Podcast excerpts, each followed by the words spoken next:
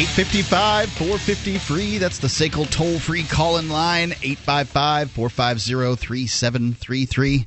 The live Thursday night edition of Free Talk Live with Mark and Adam Kokesh and JJ. You can call in and talk about whatever you'd like to talk about. Free Talk Live is just, we're crazy that way. You can uh, bring up any topic you'd like. Also, our website's fully interactive. You can go to freetalklive.com and you can up- upload or link to stories, blog posts, whatever uh, makes you happy. And folks can vote on it. You can vote on other people's stuff. Vote it up, vote it down. It's quite interactive that way. freetalklive.com. JJ, you got a story about a pharmacist for me? Yes, that's right. I've got this story here from MSN, uh, MSNBC.com or MSN.com, whichever you're either using. Anyway, a Michigan pharmacist who fought off armed attackers by firing his gun in his own uh, a gun of his own in an attempt to thwart a robbery in May has been hailed by many as a hero. After the hair-raising confrontation that had, was captured on surveillance video, Jeremy Hoven's employer rewarded him with a pink slip. Now Hoven is fighting back, filing a federal lawsuit against Walgreens for wrongful termination. No life was lost, no life was harmed, and nothing was stolen, Hoven's lawyer, Dan Swanson, told NBC News. So, in that context, I think he was a hero. He was exercising his reasonable right of self defense in the face of a gunman who attempted to pull the trigger three times and shoot him, presumably shoot him dead. Hoven was working an overnight shift at the Walgreens in Benton Harbor, Michigan in May when two armed gunmen burst through the door. One pointed a gun in the back of one of Hoven's fellow employees, while the other leapt over the counter into the pharmacy area. Hoven immediately grabbed a gun of his own in his left hand, and while holding the phone in his right, Caught on surveillance video, the armed robber behind the counter attempted to fire at Hoven three times, but the gun malfunctioned. Hoven fired three shots of his own, causing both gunmen to flee the store without anyone being hurt or anything being stolen. A fellow employee quickly scrambled to retrieve one of the guns left behind. The two gunmen are still at large. So let me get this straight. He reached for a gun, and the gunman tried to shoot him, and then he shot, fired off three bullets. The gunman ran away. That's correct. And uh, Walgreens is attempting to fire him uh, because he shouldn't have reached for the gun. Is their opinion? They should he should not escalate a situation. No, it's uh, according to the uh, store policy. The article goes on to say uh, the incident resulted in his termination. Hoven had concealed weapons from him, but did not inform Walgreens that he was in possession of a gun at work, a weapon he purchased, he said, after the store was robbed in 2007. Store employees received comprehensive training in how to react and respond to potential robbery situation, Walgreens said in a statement. Law enforcement strongly advises against confrontation of crime suspects. Of course. Of course, they they don't want people to uh, to bother their monopoly on on protecting themselves and their property and their interests. They don't want that to happen. Well, the government when when when they got involved with this case, they just they they asked was was anything stolen or was anybody hurt, and then they said, well, the, what's the point then? And that was the threat to their monopoly. So it's understand that understandable there's a, a, threat here. So how that is manifest, sort of in the policy of of the employer here, you know, makes it kind of a, a muddy case. But of course, they don't want to take on the liability because of the legal groundwork that the government has created and the incent- the warped incentive that makes it difficult legally for you to defend yourself. Right. Of course they don't. I think, and also the the idea that well, the indoctrination that the issue that I have is the indoctrination that the first thing you do whenever anything bad happens is call the police. Mm-hmm. Instead of looking for means to defend yourself or to de escalate the situation or to seek alternative solutions, the first response is to escalate the situation by telling them the police are coming, I'm calling the guys with guns and badges, they're going to come and beat you up and kill you or whatever. Because when seconds count, well, the police I mean, are just minutes away.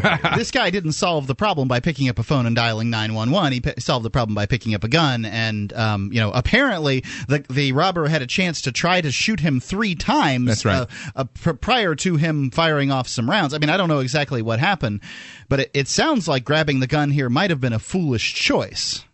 On on the, uh, on the, the on the part of the pharmacist. I'm not saying I have a problem with people arming themselves. Well, I'm not saying here's a, here's the one point I'd like to make is that if someone is actively trying to kill you by pulling a trigger on a gun and pointing it at you, at that point whatever agreement you have with your job or anything else is secondary. Yeah, Self interest no is primary. Well, I think that what um, self preservation. Yes, I, I, I would not disagree with that statement, but. It, what I'm what I'm hearing from the story, and that's the only thing I have to work with. None of us were there, so sure. it's difficult to know um, exactly what happened. Is that the pharmacist reached for the gun, then the crook attempt to shoot attempted to shoot him. I can understand why the crook would not want um, the pharmacist. No, to I think Wait, the wait, wait, story began- First? no. Wasn't, wasn't it he took three shots or took The- three they walked in and pointed a gun to the back of his coworker. Right. Well, they, they pointed guns. Certainly, that's how one uh, commits a robbery. But um, pointing guns doesn't necessarily mean in the in the course of a robbery, because most robberies that include guns don't involve people being shot to death, or even shot for that matter. Right, but I think attempted to you the attempt came before the reaction. Not so- according to this story. I mean, I just according read to off the, well the the basically one of the robbers jumped over the counter Right. into the pharmacy Hoven immediately grabbed a gun of his own in his left hand while holding a phone in the right and then the armed robber attempted to fire at Hoven three times but the gun malfunctioned Hoven returned fire with three shots of his own So, grabbed gun, crook shot, attempted to shoot, pharmacist shot. okay So the pharmacist grabbed a gun, and I, I, I just don't think it's a great idea to have grabbed a gun or a phone during a robbery. I mean, that's my opinion. I'm not saying that the guy's wrong. I'm just saying that this may not have been the best way to deal with the situation. tactically speaking. Right. I mean, you know, if I've got a guy with a gun holding a gun on me, I'm not going to reach for a gun. Um, I'm not saying that if you have somebody who's doing committing a crime or something that uh, that that using some kind of force to prevent them from causing further damage is is uncalled Well, for. wait, there's one part of the story that's missing then from the tactical analysis, which Okay. is the the manner in which he drew the gun. It just says he drew it, then the robber attempted to shoot at him. So you, you're you're right that that might have been a bad idea, but what, maybe he drew it and had it What- at the ready, or had what it I kinda see- concealed somehow, or wasn't waving it in the robber's face. Um, so. you- You're right, though. It, it could have been the wrong move tactically if, if he if he did it the wrong way. I think it's. I If think I'm the robbing- story's incomplete what- though. If Here's- I'm robbing robbing a ph- pharmacy, anybody with a gun is a huge threat to me. Um, so I mean, you know, so therefore, be don't be a threat to the guy robbing a It- pharmacy it could 'cause have he been really just wants he could have saw an opportunity, a tactical opportunity. While the, while one guy's sitting here trying to jump over the counter, he's clearing that pointing a gun at me. I can grab my own and probably try to defend myself in some reasonable time frame. and he got lucky to be alive. But the, the I, I would say that his tactics were flawed, and I would not fault Walgreens for choosing to fire somebody f- for making such you know a- a, bad decision. Walgreens can fire. I mean, they could fire whoever they want for Yep. whatever reason they want. That's I mean, that's their prerogative. But at the same time, I think people defending themselves more and more often, I think, will lead to less and less crime because if the crime is mitigated at the point of not sale but crime, then I think more people who are in that mindset of co- committing crimes are going to realize, reading the news, that well, my chances of succeeding and walking away are slimmer. I would agree that um, if if more people had guns on their hips, we would have less crime. But I would also say that if you're in that first that vanguard of people that are going to have guns on their hips and defend folks, that there's there's going to be some casualties in that war. Certainly. While we get the uh, while we get the crooks used to the idea that people are carrying guns again, and it doesn't bother me if this pharmacist wants to take that risk for himself because it looks like the guy attempted to uh, pop three caps in his butt, um, and he got really lucky. But if he was the pharmacist, the other pharmacist who didn't draw a gun, and they decided, well, we just executed this guy, we're going to need to execute him too. I don't want to be that other guy. You know, like I don't. I feel like this guy made a decision for me in that case where I just want to. Hey, Because hey, he escalated. Here's Well- your Dilaudid, dude. Get out of here. I- well, Mark, at the same time, I, I have to say that this, this situation, you know, each individual reacts in their own manner and whatever training they've had. Perhaps he's former military and he just sort of I got into it. it. I well, because there was there was one big second tactical mistake here. and what's this? I mean, what, what Mark is getting at, and it seems like it, it might be open to debate about the details of the situation. If you can avoid drawing a weapon and escalating a situation where it's between a guy with a gun and some Vicodin, yeah, let the guy take the Vicodin. But if he's already tried to shoot you three times and you've got your gun drawn, the next tactical mistake that was made here was missing. Yeah, and there you go. I, I agree. yes, uh, and it, it's pharmacies aren't generally that big. No, but they do get knocked over quite a bit. Yeah. I don't know. I'm just saying. I. It sounds like a really lucky situation. I don't. I'm not going to propose what uh, what Walgreens should do in this circumstance, but um, It's up to them. You know, it's Yeah. good. I- I'm sure if he's got good pharmacy training, that he'll get a job someplace. what do you think? Am I wrong? 855 450 free. Free Talk Live.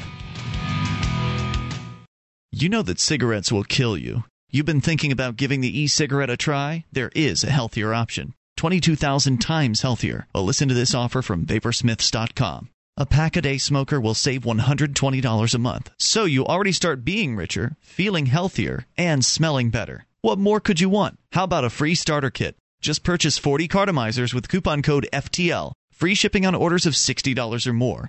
855 2 Get Vapor or go to vaporsmiths.com.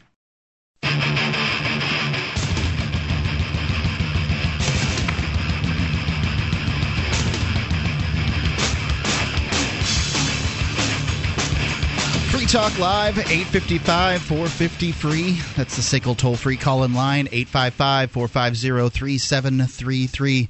Check out shop.freetalklive.com, where you can get all the things that you buy online from Amazon or Newegg through shop.freetalklive.com. You know, you'll get the same service, the same great products, the same great prices that you would normally get, Free Talk Live will get a little spiff. It's shop.freetalklive.com. It's a great way to help Free Talk Live and get all the stuff that you normally buy online. All the amazing things that they've got at Amazon. You've got everything. You can you can almost live off of everything that they have at Amazon. It's shop.freetalklive.com. It's uh, Mark with you.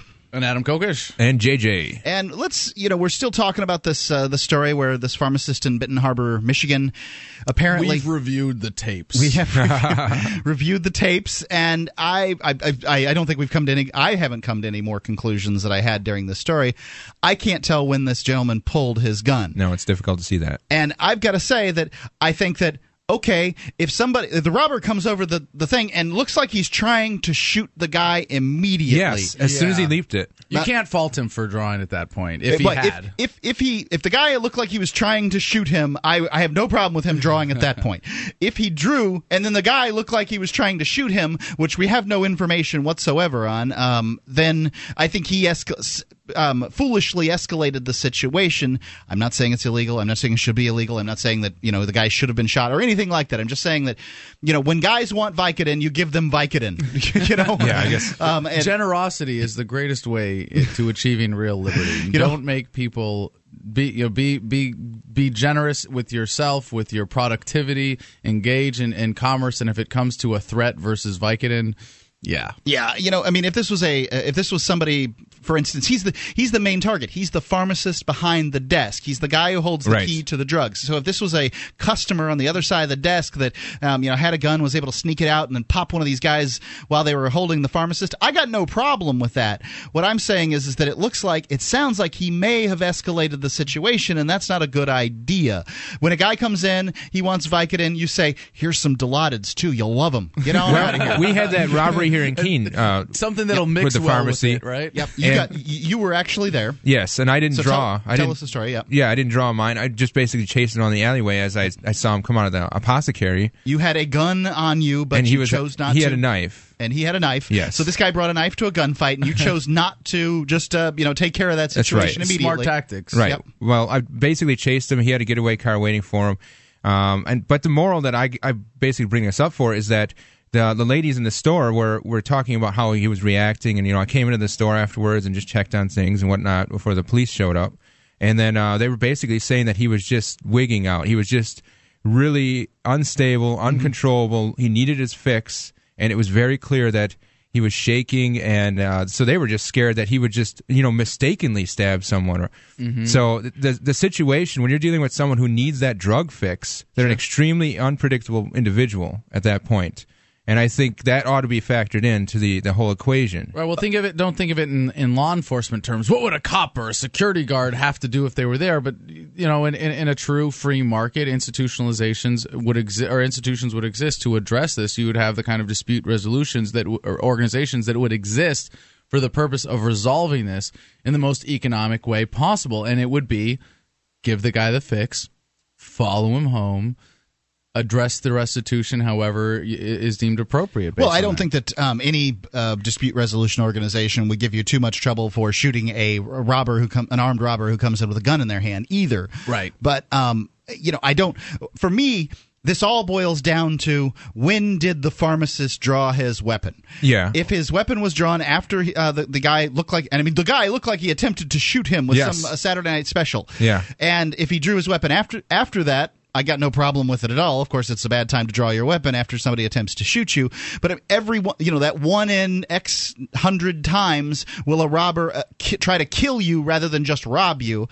Usually, it's the best idea just to give them the money, the crack, the, the you know whatever it is you've got, Right. and you know forget all the rest of it. And I, I agree that that you know uh, ten Vicodin or whatever aren't worth a human life. Oh, no, he's you know got more that than sort Vicodin of than that. you know or whatever. so I mean the Tin Vicodin will get you killed at a pharmacy. no, I understand what you're saying, but the, the the principle basically that you know the the whole you know equal equal use of force and response. You know, if someone isn't actually shooting anyone, he could have an empty gun. You know, he could just he doesn't want to shoot because he don't doesn't want that rap. He knows the murder charge is much harder than uh, serving no, some time JJ, for it has oxy. nothing. Th- this isn't about a peaceful. Uh, you know what, what you're thinking about here. For me, this is about not getting your butt or anybody else's butt killed. That's really what it is. This pharmacist could have died if the situation is as I understand it. This pharmacist could have died because he tried to pull his weapon Sure. and he didn't do it in a, in a fashion Certainly. that was, uh, you know, expeditious. And his uh, the fellow em- store And he could have died if too. he said the wrong thing to the dude. he could that much is have maybe if he just mouthed off to him the wrong way. Don't mouth off to armed criminals. Give them their Vicodin. Hey man, here's some here's some Dilaudid's. Yeah. you And know, just in here's case, some don't- stuff will make you throw up afterwards. Whatever. Yeah. You know, here's some cough syrup. Just in case, don't mouth off to armed free staters either. Oh jeez. You know, I mean, I think that I think guns on hips um, do make people slightly more polite uh, if after they uh, get a, get a little scared. But Oh, I opened this guy had a gun in his hand, which, as far as I'm concerned, Right. is largely a threat. If you're talking about a handgun, I don't know how one carries a rifle, and frankly, um, you know, but you- you have to pretty much carry that thing in your hand. I remember stories of people carrying their, you know, I've heard stories of people carrying their rifles in downtown Keene, you know, going out to do some rabbit hunting. So how else would you carry it? Right. Well, I, I, I've open carried when I lived in New Mexico. I don't get to now, uh, or I didn't get to living in D.C. But the best part of open carrying is getting the best customer service everywhere you go. But I, I did the math Don't here. they all think you're cop? I mean, isn't that what everybody thinks? yeah, I get asked that a lot, even when I'm not open carrying. Well, you got short hair So and you're just walking around with a dog. Sometimes they go, "That's a police dog, isn't it?" Um, but uh, I, I, I've done the math, and it, it, actually the street value of a junkie's life is about 950 Vicodin. But with inflation and the way the labor market is today, it's probably down to about 825. So junkies beware. If you want to steal more than you know 825 Vicodin at a time, You know, you make some be, uh, oxy in there. yeah. Now, now you're asking for trouble. Yeah, Percocets. then- oh, geez. yeah. That's Well, there's a reason that the junkies go and um, rob the pharmacy and they don't rob the drug dealers. The drug de- dealers have no recourse to the police. So they're well, and they're usually armed too. And that, well, that's that's the reason they're one of the reasons that they're armed is because they have no recourse well, to the what police. if what if every pharmacy out there said we are armed? Well, I I- look. I. Uh, I'm the- just the saying. is- okay, so this is a what, they call a market failure, and let me explain to you how that works. Go ahead. A market failure is when it is expeditious for you to do one thing, but expeditious for everybody if you do something else. So, for instance, when you're talking about uh, Derrick J. Uh, smoking marijuana out on Central Square, if everybody would have blazed up all what were there, uh, you know, several dozen people out there would have blazed up at one time while those nine cops were on Central Square, they wouldn't have been able to take everybody out. But Derrick, when Derrick just Derrick J did, then they took him away to jail while everybody filmed him. But you know, so, so it threw off the situation. If everybody would have done the same thing at once, then it would have been fine. But they didn't. So the one guy he goes down. Yep. So that's how that that's how that goes, and that's why that's why the government, for one reason, the government is able to grow and grow and grow because it is willing to use force where normal folks are not. Because Yeah. it has the it has the privilege. Lack of conscience. Well, it's I think that they they claim for themselves this privilege. They have this uh, The- air of legitimacy. Arrogance, pridefulness. Yeah. I'm not. talking better about than that. you. I'm t- talking about people. I'm in a class right. system that's above you. eight serf, fifty five, slave. four fifty free. That's the SACL toll free call in line. This Your Family Today tip is brought to you by Nestle Toll House Morsels, helping you create special moments and memories your family will cherish forever. Visit us at tollhouse.com. You may bake for birthdays and holidays, but why stop there? Sweeten up the rest of the year by designating monthly dessert days. Treat your family to one of their favorites or surprise them with something new. Either way, you'll create a tradition everyone will love. For more tips like these, visit us at parenthood.com slash your family today.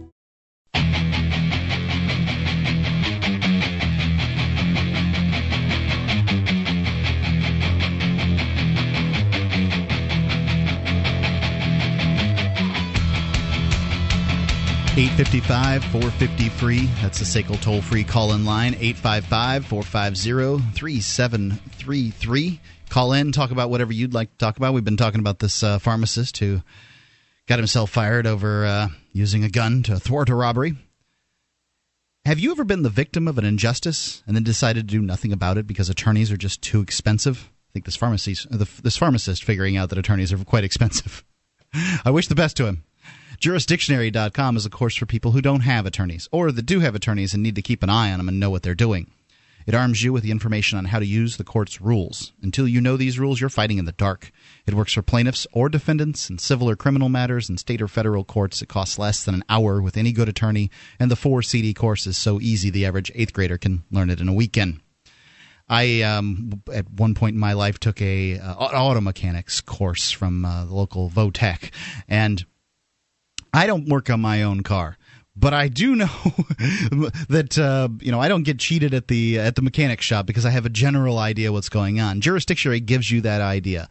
Go there, buy the course. It's jurisdictionary.com. Let's go to TSA George calling in from the belly of the beast in Washington D.C. TSA George. Hey guys. Hey, um, hey, Adam. Nice to hear from you again after the Jefferson dance party. By the way. Well, thank you. Yeah. anyway, um, yeah, I was just calling because um, like yesterday, some get this, um, some plane had some engine trouble, thing like that. Smoking was coming out. They had to abandon it, and guess who was on it? Okay, and in, uh, hold on just a second. A plane had some engine trouble, and they had to abandon it. And, and uh, you want me to guess who was on it? No, it's like You'll know this. Um, Ruth Bader Ginsburg was on it right there. She, they, they forced they, they evacuated the whole plane, it, and basically, basically, I looked took uh, I saw the video footage of this. It was like a United flight going from here to Frisco, mm-hmm. um, and um, that's how all the folks call it, Frisco. yeah, oh, San Fran. Sorry. That's all right. Whatever. I I just yeah, never noticed like, anybody in San Francisco calling it Frisco. what kind of what kind of security do Supreme Court justices get to travel with?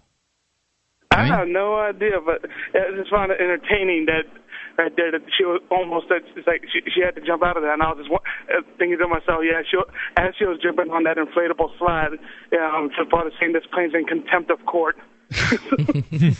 well, I, I, so this story hasn't come out anywhere, though, right? It's, it was on USA Today. I posted it on Facebook last night. Um, yeah, it was like basically they saw some smoke coming out of the engine, but ironically enough, a 757 when they first start their engines always belch out a little smoke, and some passengers just freaked out. So you, you, you think this you know was a normal behavior? I, well, I saw the footage on there. It's like there was no burn marks or at, at all on, on that plane, and it's like and, and I'm thinking they probably just over, overreacted. They could have brought the plane back to the gate instead of sitting there at the tarmac and opening their emergency exits. You know how much just one emergency slide costs on a 757? That's a small price to pay for our safety. Wait, what was that again? Yeah. 50 each each individual wow. inflatable slide on a, on a plane, especially a 757, which is what this was, cost $50,000. It's nice chunk cost of change. Of, cost of compliance with government regulations, right there. Yeah. Yeah, probably. But yeah, I was like, God, this thing it, costs almost you know a quarter million dollars just in that, plus all that um, um, all those people they got to get rebugged. One person apparently broken their leg or something like that during the evacuation. Right. So the most dangerous thing that happened was the slide that was deployed. George, yeah, thanks. It was like yeah, it's just crazy like that. Yeah. And not not to mention also that they canceled one flight to Madrid two nights in a row, and like, I can I can just imagine being why they cancel it that, that, that got booked booked booked off and then got to go again. Booked off and it, yeah, twice. Like you, like your flight got what, canceled twice in a row. Why did it get canceled, like, George? McKent plane broke. The plane broke. Same airline too, United. Hmm. Is it the same type of plane? Uh, I don't know. I'm, I'm guessing that's a 67, but I'm thinking the yeah, colors they paint on it don't really matter. Oh yeah. All right. Either way, like I'm staying away from that airline with how with how their uh, maintenance is. Well, our new sponsor is United Airlines. We appreciate your call. yeah. they fly the friendly skies and yeah. you know it or whatever. Like I don't know what the... Well, speaking of friendly skies, we're now getting to more friendly football stadiums. Yeah, you know, there was an incident um, where I, this was in, I think it was Dallas Cowboys. It might have been the Dallas Cowboys, where a, um, a, a, a Here's how it went.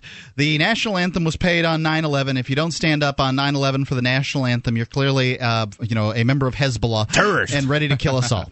um, so this guy doesn't stand he the by the way turns out he's a jehovah's witness witness and he's one of several christian uh, organizations that don't stand uh, quakers don't do it either so It's an affront to God, right? To worship the state. that, that's that's what it's all about as far as uh, as far as many folks are concerned I can respect that. it's idol Yeah. worship of all things to come out of organization of, of organized religion, saying that God is above the state and that worshiping the state is offensive or, or an affront Sure, to God, and- I can respect that. Until until you tell me that your God told me you have to kill certain people, and that's when I lose and that then respect. use the state to Yeah, carry that out. exactly. Right. when you think about when you think about it, um, when the uh, Israelites were worshiping the golden calf, um, and Moses comes down, he gets all upset, and I guess grinds up the golden calf and makes them drink it. I'm not exactly sure. It was the world's first nutritional supplement.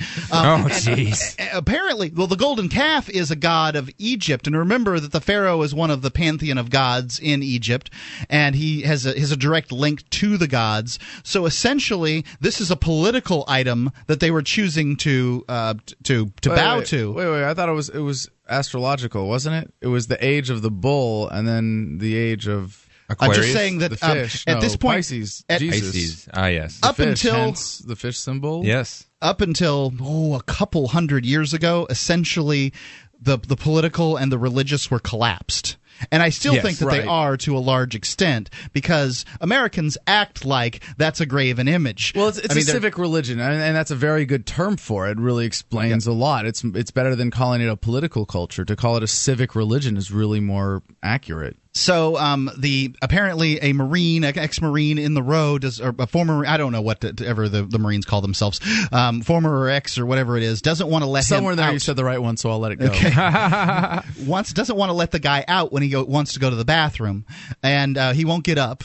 And you know how the packed those seats are in stadiums. Oh, yeah. If the guy doesn't get up, you just can't get up. He's like, "Well, you didn't stand for the flag, so I'm not standing for you," or something like that. So then the gentleman pulls out a taser and tases the marine in the neck. So, so this story's got like a whole bunch of fail in it, right?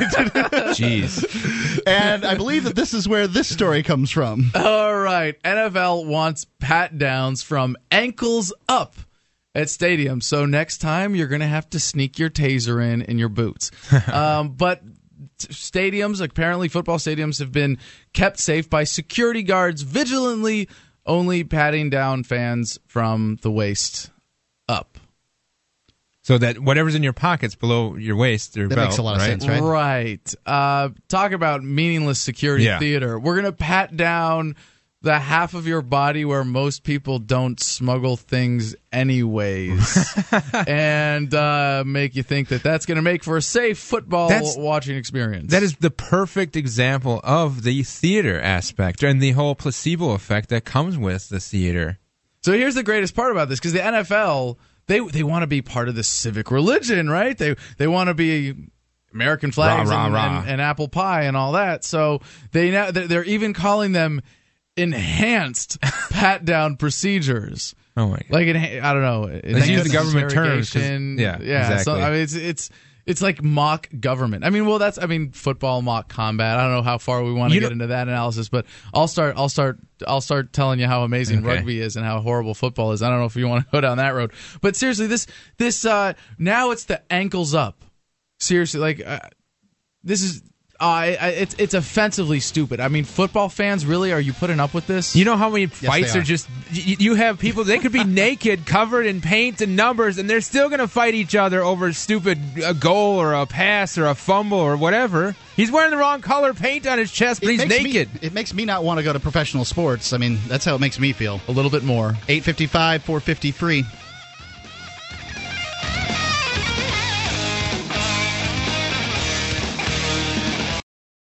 The Ruger LC9. Compact, powerful, and perfect for personal protection. The LC9 is only slightly larger than the popular Ruger LCP. Features a checkered grip frame to provide a secure and comfortable grip, and includes a finger grip extension floor plate. The LC9 also has a dovetailed high visibility 3 dot sight system, blued alloy steel barrel, manual safety, and loaded chamber indicator. The LC9 another innovative American-made product from Ruger. Learn more about the Ruger LC9 at ruger.com/lc9.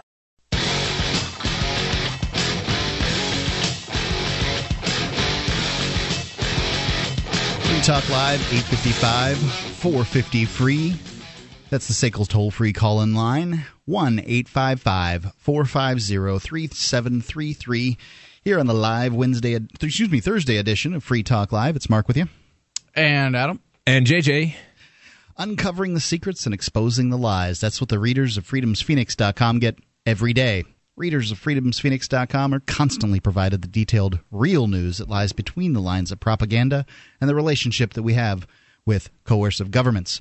Freedomsphoenix.com offers up to the minute updates on the economy, technology, communications, and the rise of the police state. Go now to freedomsphoenix.com and sign up for their free daily dispatch. It's freedomsphoenix.com.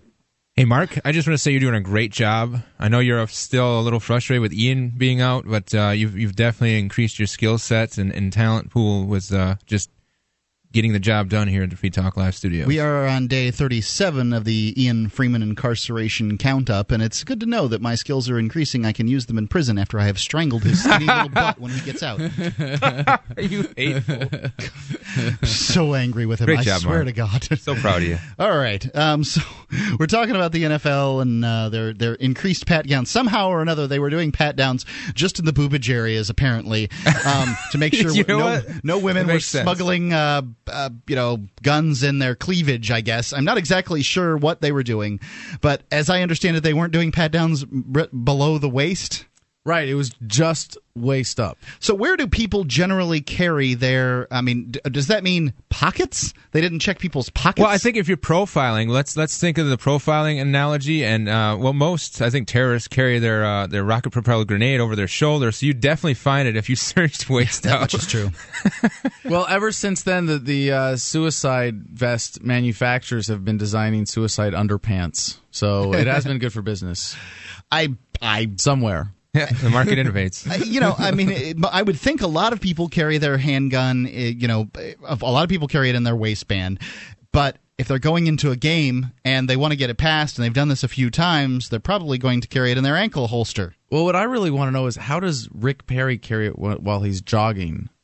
Does he carry one? That's, That's, that's I don't know. That's that's that's what There have to I, be. I, I read it somewhere on the have to be out, um, s- uh, setups for for carrying a gun while you're jogging. I mean, at least a small one. What are those little Kel-Tec uh, uh, 32s? I mean, you can carry that thing anywhere. What do you mean? I, you just carry your your M16 Oh, right I see. for your A boom- AR, excuse me, right out in front of you with two hands. a Marine, they're riflemen. They, don't, they don't understand that whole handgun thing. I gotcha. well, um, so now we're gonna all be safe from somebody carrying a taser. Is that the idea? I mean, to me, this was this was kind of a petty thing to begin to to just to get started with. First off, if people don't want to stand for your little pledge allegiance and the the you know the singing of the national anthem or whatever, it's okay. It's okay. Look, I know they may not believe what you believe, but that doesn't make them a bad person. Wait, wait, wait. Hold on a second. They, they they didn't say like what's not allowed in the stadium in the first place. I mean, there, there's another I'm sure there's a sign. side story in this that that um, Tom Brady, uh, for those of you that know, some some famous Patriots quarterback is encouraging fans to start drinking early for an upcoming game. As he said, "quote It's a 4:15 game. They have a lot of time to get lubed out, lubed up, come out here and cheer for the home team because you know that's that's what it takes. You really have to." Dumb yourself down to enjoy football. um, no, I know the whole yeah, the whole jingoistic, nationalistic, blah blah blah. My tribe is better than your tribe. I, I don't get uh, football games entirely. I have gone uh, many times to Tampa Bay Buccaneers football games, probably by many, I should say, probably about a half a dozen times, and I enjoy watching it. But you can't really get the the the view on it that you get from home. If you've got really good tickets, like the three and four and five hundred dollar tickets, you can probably see it real well. I don't know. I paid like fifty and was up in the nose, fifty and eighty and was up in the nosebleed seats. But uh, you know, are, I- are they not? But uh, hold on, sorry, I. I, I lost the point I was going to make. But uh, are they going to stop allowing tasers, or was a taser allowed? I don't think a That's taser was question. allowed, I would Imagine. I mean, if you're, but if if if, if you're a cop can cops can tase any old time, but citizens cannot Well, tase. What about pepper spray? I, I don't know. I think that probably not. I mean, if I was, You can't if take I one on a was- plane. if I was a woman going into a football stadium full of, Yeah. well, typical drunk American football fans, I would want to be armed somehow. Uh, you know, there's it would be that one fan among the fifty thousand that would do something terrible to you. I mean, you're you're at that point you have to rely on the security of the stadium. And I'm not saying the security stinks, but they can't be everywhere at once. Yep. They just can't be everywhere at once. Um, let's go to Errol in South Carolina. Errol, Hi, guys. what's happening? I always thought that football would be more interesting if the field looked more like a World War One battlefield. Why, I with, with like trenches? Kind of boring. Trenches? I just need some barbed wire and some ditches. How do Clouds, clouds of mustard that? gas. Yeah. clouds of mustard gas, The screams of fallen comrades dying. claymores. Yeah. Oh yeah, I mean, I'm, I've never been inclined to go to a game, anyways. But what I called and really wanted to ask was uh, uh, if Adam ever got his day in court for his uh, dancing in a restricted area. That's a good question. It is coming up next Wednesday on the 21st. We have been asked to pay the dance tax of $100 or appear in court, and we are all planning on appearing in court. And we're actually tonight having uh, a little bit of a fundraiser for the Civil Disobedience Evolution Fund around this, and we're hope we're, we're asking people to help us be prepared to pay the dance tax. Um, al- already having to show up for a day in court is a is of uh, significant cost that it might be uh, of greater burden than paying a hundred dollar citation Right, fine. I'd give them the hundred bucks and stretch out my vacation. well, I I kind of want to go and and make my case, and Sure. part of what we wanted to do with the action originally was to overturn the first judge's ruling, who Mm-hmm. said the, the the idea of, of a judge thinking that he has the authority to say dancing silently in a public space because of his subjective reasons of what is appropriate reverence to the dance master president himself, Thomas Jefferson, is inappropriate. So I, I want to take the opportunity, Mark, you know, to go to court and make that point. It's just not not just Yeah, a I- matter of the logistics of this. I welcome you to take that opportunity. But we're, we're inviting people, and I, I, I'm sorry I don't have the mailing address uh, in front of me for the Civil Disobedience Evolution Fund, but we're asking people to to join us in sticking it to the man by getting a two dollar bill with Thomas Jefferson on it. And writing what you would say to the judge or the court system responsible for our arrests for dancing in a restricted area. And we'll go in next Wednesday and we will be ready, if we have to, to avoid jail time, to pay the dance tax with your $2 bills to carry your message. And you can put it right there in a little word bubble in front of Jefferson's mouth and stick it to the man like that. Join us in this effort and and help uh, any anything if uh, if we are not required to pay the fine, if we're able to get the case dismissed, all of the proceeds and, and any extra donations beyond taking care of the Thomas Jefferson Five, who have all been asked to pay hundred dollars, uh, will go to support the Civil Disobedience Evolution Fund, cdevolution.org. Yeah, I don't have an address here at cdevolution.org. I'm not. I'm not certain. You could do the one-time contribution, and the, we'd actually have um, two dollar bills here with uh, Free Talk Live stamped on one side and Free Keene stamped on the other. So that's another option. There's your, there's your Free Talk Live bonus offer. there you go. Wow. Get the one-time contribution. C- CD and the idea, you know, I'm just just going up in front of that judge and just saying I was arrested for dancing. I mean, the, the absurdity is just how I can't even it, wrap my head around the absurdity in, in the the misunderstanding between what an actual crime is, where you harm someone, damage property, or or otherwise defraud someone, and dancing. I mean. There, there, the disparity is just if the judge can't really understand that. I understand there's a previous decision you want to overturn, but it, it shouldn't even be a, it shouldn't even be an issue. It shouldn't. This shouldn't even have come this far. I don't know. I mean, I think that there's. I, I think that the problem here is public ownership of uh, monuments uh, because this way people can't make their own decisions um, as far as it goes. Because you know this this is where you get into the uh, ambiguous language of reasonable and that kind of thing. It makes sense that somebody wouldn't be able to go there and say um, hold their own Pentecostal church um, every day at uh, 11 a.m. because that would be a misuse of the area. But one would say, well, it's public property; they should be able to do whatever they want. I'm not saying that people silently dancing is stepping over the line. I do not believe that it is. However. I do think that as a government, they have to have some kind of line because, as any property owner would have to have some kind of line, the problem is taxation and monopolies. But Mark, if the government didn't control the monuments, there'd be no point in making altars to statism in the first place. Oh, Well, maybe I we think- can buy it. What's that, Dar- Errol? Maybe we can buy it. I- Ooh. it's an expensive They're willing to monument, I'm sure. You know what? If the, when the government gets desperate enough, that might be the next thing. We'll raise the funds to buy the Thomas Jefferson Memorial. They're going to start selling off land in Yep. Alaska first. Yeah, yeah. Ah, darn. The last place they're going to be selling off is their marble monuments to their uh, ex presidents in, Oh, in the heart of the Well, beast. hey, when we come back, we got some stories to relate from the square here in Keene today. Some people smoked marijuana and didn't get arrested this time. Errol, thanks for the call. 855 450 free. SACL toll free call in line. You can call in and, well, you take control of the airwaves and Free Talk Live.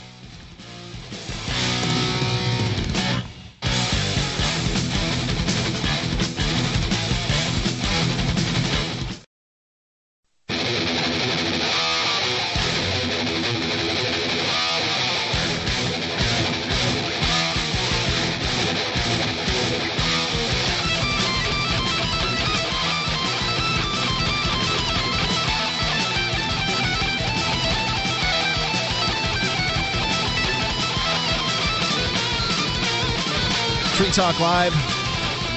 855 450 free. That's the SACL toll free call in line here on the live Thursday night edition with Mark. And Adam, And JJ. is it wrong that every time he says that, I want to say "va" right before he says his name? No, not at all. The Mark. Va. I, I think that's Va. that's. V A. Uh, oh no, Va, no. Mark? I get you. I get you. I get Do no I have idea. to say it? I have Va no- J Do it. J. But JJ? Oh, I gotcha. See, I didn't Mark. get it. I didn't get it. Uh, well, but I do know that this is the show about your calls. And uh, Derrick J., one of our normal uh, co hosts, is on the line calling in from jail. Derrick? Hello. How's everyone doing tonight? Uh, pretty soon we're just going to move the equipment into the Cheshire County Jail. The Keene Spiritual Retreat. Yeah, exactly. Well, it is a wonderful place here. Um, oh, talk right into the phone, Derrick. oh yeah, I'm talking as close into the phone as humanly possible. I'm just giving it mouth to mouth right now. Well, Oh And yeah. I just wanted to tell everyone that I will be getting out of here as soon as bail is posted. And I just uh, really appreciate everyone's support, all of those who watched the video, uh, those of you who are making the move to Keene because of the activism that happens here. How much just is thank you. how much is bail and who's posting it?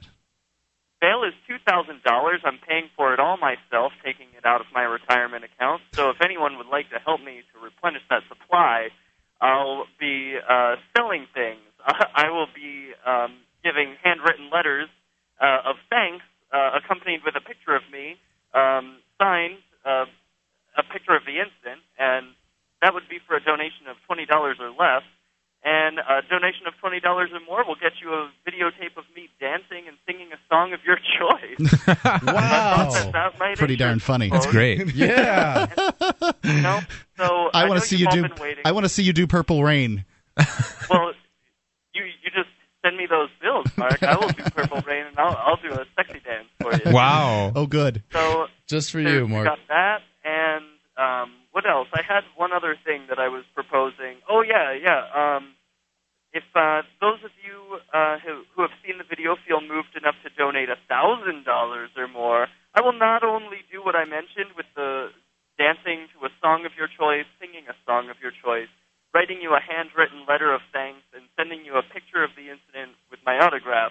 I will also send you my entire wardrobe of the day that I was arrested, um, all of it signed, of course, and, and And he- sunglasses included. That's funny. He looks good too, doesn't he? I mean, he's, he's a really well dressed guy. I mean, You're not going to be able to wear it unless you have a size 30 waist. I mean, that'll go around my thigh. oh jeez. well, the, the clothes themselves are pretty much near worth a thousand dollars, so your donation is, is just helping me uh, pay for uh, getting out of jail. So I, I really appreciate uh, everyone who's listening, and I just wanted to thank uh, Ian for uh, paying for this call. Indeed, he did. Yeah, I know it's not cheap to call from the jail. So it- yeah, I, you know, I'm so so you're well, um, you're fed and well and reasonably I'm, I'm mentally healthy. fed and well and reasonably healthy. It's really unpleasant here. I have to say, jail is my least favorite place I've ever been. Well, I don't ever want to come back. You have spent some time, uh, two, two two trips in one week, right? Yeah, yeah, and possibly a third because I'm going to the dance party again Friday. Right. Uh oh. I'm it's never going to end here. So, Der- but the, the staff has been friendly. Derrick, what uh, what sort of um, motivated you to be the basically the only one at this 420 event to actually pull out uh, allegedly marijuana and um, uh, proceed to try to smoke it? It looked like from the video. Well, what inspired me was that I came there to smoke. I mean, uh, and I wasn't going to be scared by the presence of these thugs in costumes.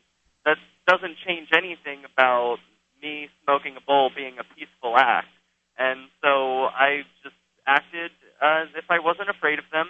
Maybe I was a little bit afraid of uh, them putting their hands on me. I, I did tell them that before I decided to pack the bowl and smoke it. But yeah, it was that no one else was doing it. And I was like, what the hell's wrong with everybody? What are you afraid? Hey, Derrick, I just want to say it was an honor to be there yesterday and to have the opportunity to film your beautiful performance artwork. it, it, it really raised the raised civil disobedience to a fine art, and uh, it was uh, just a, a pleasure being able to go through that footage and watch the experience and, and to, to, to present it to the world through the YouTubes. But uh, I, I just also want to say that there we were there smoking today and stared down the cops. And uh, there were there was a good crowd of people, including myself, smoking marijuana at the town square in Keene in solidarity with you. Um, well, I'm glad to hear it, Adam, and it does take two. So thank you for holding the camera and making that possible. Because if you weren't there holding a camera and keeping these um, thugs accountable, then I, I wouldn't have been able to uh, inspire others with the action. So it, it would have just been a useless. This guy gets thrown in a cage and nobody knows about it. Incident. So thank you. Well, I also want to ask you a question because when when I was looking at the footage of you serenading this rookie female cop who seemed to be not quite as taken with you as a woman who was not wearing a blue costume might have been. Um, how planned was this? Because really, what you- what you did when you you you sang to her, like the the, the just so to, to recap for for the listeners, the pipe was pulled out of your hand, and you continued to hold your lighter as if you were smoking, and you had already started singing, and the crowd had, had been backing you up. You had backup singers for "Give Peace a Chance." Yep. and you were serenading this woman and then pleading with her. I was thinking if I had scripted this out as a music video, I could not have designed it better. How much of that w- was planned? Because I understand a lot of this is spontaneous, and you have to react to the scenario as it develops. I mean, was did you have the song picked out at least? No, I mean, it, I think this is uh, it's pretty clear from the video. If um, you you show the footage while I'm packing the bowl, I'm like, hey, I should probably have a song for this. I tried to put on the the boombox so that I could listen to some music while I was smoking. I like to smoke the music, um, Mhm. but without any battery, I said, let's sing a song instead because. You know, I, I don't like to just smoke in silence, especially with all this pressure from all these uh, guys with guns around. So, yeah, I think you can see in the video, I'm just going through a list of songs in my head and thinking, I don't know, what's a good one? Give Peace a Chance. Everyone knows that one. It's just one chorus repeated over and over again. So that was all right. That's what I chose, and if people seem to go with it. Well, Derrick, uh, you you were a great star in this this video, and, and uh, Adam definitely did a great job of cutting it up and, and filming it. So there's uh, there's a definitely a very good piece of uh, of art out there that's going to strike with individuals who might not uh, know what's going on or what to do with their life, and they might move here to New Hampshire because of what you've just done. Yeah, I've got to say this is better. Um, this is better civil disobedience, and a lot I've seen. Folks that are into cannabis freedom are going to like this video, and you can see it at cd. Uh, excuse me, cdevolution.org. Oh, yeah. And please send your donations to Free Talk Live and cdevolution.org for covering this event? Well, I think well, first we need to, to cover your bail. Oh yeah, well yeah, that first. So, how do people I- get money to you, uh, Derrick? Well, I'm thinking I haven't spoken with Pally about this, but I imagine once he hears it, he'll quickly put up a website on cdevolution.org where you can make a donation. Uh, attention, Derrick. Yeah, I'm so sure that that's. And, and remember that if you do make that donation, include your name and address if you'd like to be sent my clothes or pictures of me and and a fancy written letter. You want to go over that one more time? What what what's on up for the offering here, Derrick? Oh yeah, ab- absolutely. Well, I, what I was thinking was if you're inspired enough to make a donation of twenty dollars or less, I will mail you a handwritten letter of thanks accompanied by a picture of the incident signed by me.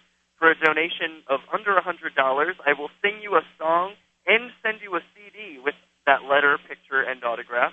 For a donation of a hundred dollars or more, I will videotape myself dancing to a song of your choice, record myself singing a song of your choice, and write you a letter and with an autographed picture. So please send your donations via Civil Disobedience Evolution Fund. Attention, Derrick. yeah, you have and to. while you're there, throw in Free Talk Live and CD Evolution a few clams for their dedication to liberty endeavors. Amen. Thank you, Derrick. Appreciate the update and uh, all the best. And hope you get out of there really soon. 855 450 free here on Free Talk Live. Marc Stevens coming up next. Do you want to take back control of your own money? Then take a look at Bitcoin. Bitcoin is the world's first decentralized, anonymous internet currency, and it's gaining popularity every day. It's free to use, free to accept, and free from inflation forever. You can use Bitcoins anywhere in the world. To learn more, visit weusecoins.org. Your dollars are going down. Learn more about Bitcoins at weusecoins.org. That's weusecoins.org.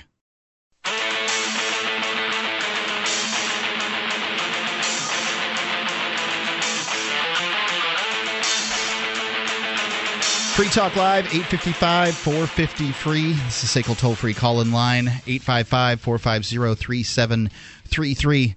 You know that cigarettes are bad for your health. You've probably been thinking about giving the e cigarette a try. It's a healthier option, 22,000 times healthier by some estimates.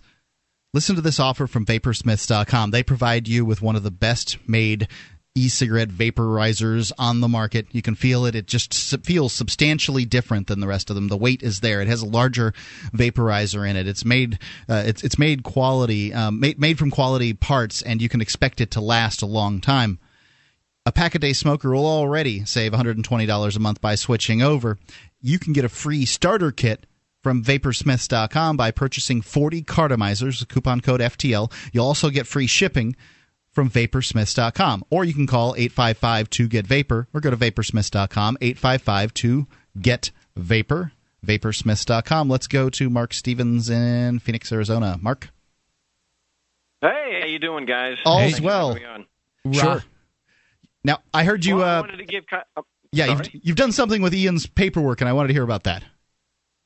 Yeah, I um I had uh, did a thing where Ian was on my show a couple of weeks ago. I did a, he called uh, and uh, so we did a segment where I was going to do a habeas corpus petition on his behalf and and just on on a chance that I would be able to do it, I figured what the hell I'll throw my name into it and they're allowing me to do a telephonic hearing uh, for the habeas corpus, and someone, uh, uh, David in, in Keene, is is also uh, he's the one on the ground that's actually filing the stuff and helping that. But we've got an initial hearing on the habeas corpus on Monday at the Cheshire County Court. You guys, I'm sure, know where it's there on 12 Court Street in Keene, but they changed the time on me, Okay. and uh, it's going to be at 8:30 a.m. Oh, God. To make the excuse. Yeah, I'm I'm in Phoenix, so it's 5:30 for me. Nice. Oh, yeah, well, they're trying to blame Ian for this. They're saying it's because of the video component of it that they, it has to be at 8:30 instead of the original 2:30. Yeah, that sounds like a nasty trick, but okay. Blame the Uh, least yeah, powerful and- person in the situation. right, right, exactly. The guy who's in jail, who is going Yeah, to do it's- whatever you it's- tell him it's- to. If he's in jail, it must have been his fault. Well, yeah, so to blame him for having it because it was originally scheduled. I don't know how much information David has put out. I know there's something on Facebook, but it was originally set for 2:30, and uh, when I spoke to the court today. They granted the motion to appear telef- telephonically, and they changed it to 8:30. So, for those who are in Keene who want to show support for Ian Freeman, uh, 8:30 in Keene Court, there, the Cheshire County Court, and we'll be doing the initial uh, stuff on, as far as the habeas corpus. I'm hoping to get it, you know, to get them out on Monday.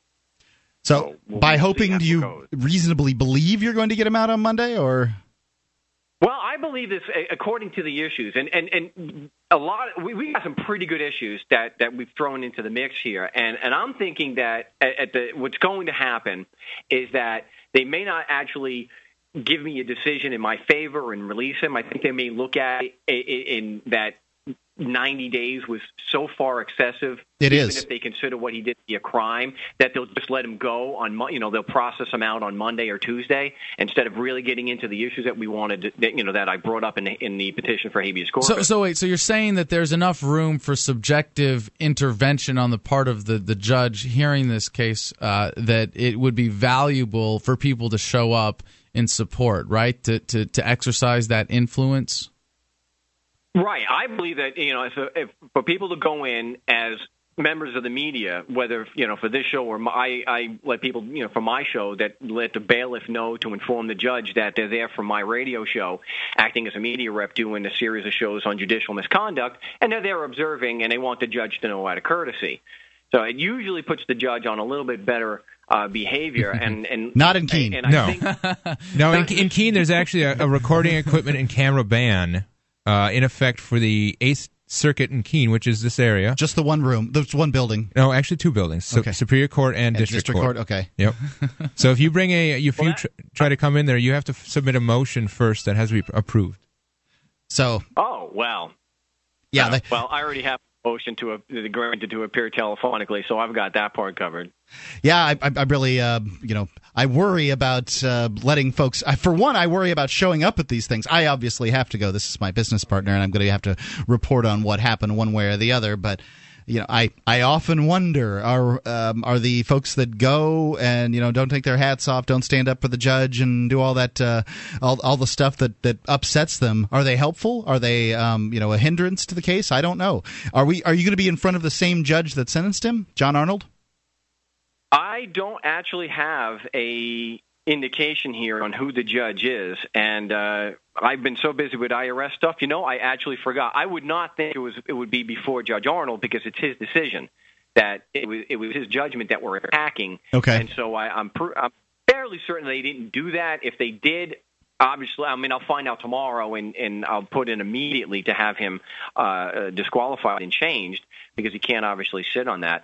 What I do recommend, though, Mark, uh, is that when somebody does go as a as a rep of my radio show, that they show up uh, dressed professionally and act completely professional. That uh, they should wear a suit and tie and and really not say any more than what I just you know mentioned, like when you when they advise the bailiff that they're there to observe, and then that's just what you do. Just blend in. Let the judge just know that there's people there from the media and blend in. Their job is already done by advising the bailiff so that he tells the judge the media is there.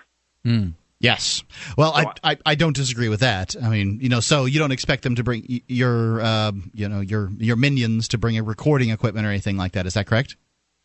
No, I no, I'm going to handle that. I, Okay. I've got that covered. So they don't have to to do that. I can make a record of that uh, on my end, which is no problem. I I just I'm hoping that because what they said here is that it's a structuring conference, and I got to plead ignorance on that. I don't even know what a structuring conference is. But I'm going to do what I can to extend that and try to get you know get to the issues uh, that that we have in the petition to get him out. And, and and so hopefully that that's what's going to happen on Monday morning because it is habeas corpus. It's not something that they're supposed to take six weeks to take care of. I don't want them setting a hearing on his 87th day. Wait, they're calling this hearing a structuring conference. Yes, it's a structuring conference on the petition for writ of habeas corpus. Did they just make that up? I've never I, heard I of it. think they did. I've never heard of that before. I, Wow. I, and I, you know, I, I may just be some schmuck from Long Island, but I, I've been in the court system long enough that I've never heard of something. But maybe that's a New Hampshire thing. Maybe it's a Keene thing. I don't know. I've never heard of that before. But I'm going to do what I can to bring the issues in and, and show that look, this is a man's life. I mean, this is someone sitting in prison, so I have a little bit of empathy here and realize we're not dealing with a traffic ticket here. This is someone who's actually sitting in jail. Uh, you know, a, a productive member of the society, even if he is the uh, un- unofficial spokesman of the Free State Project, as this idiot, uh, Arnold keeps saying. Yeah, that's what, it, what, he, what he seems to believe. Um, he actually deviated from the sentence that was given to him, uh, given by the lower court in this uh, in this case that Ian had, and basically it's it would appear as though he charged him extra for um, having a jury trial. Um, you know, I mean, it was Ian would be out probably right now if it, um, or, or very, very close to being out if it was, uh, if we had the other sentence. Mark, do you have anything else to share? Uh, no, that's it. I appreciate the time. Thanks, Mark. 855 450 3733, Free Talk Live.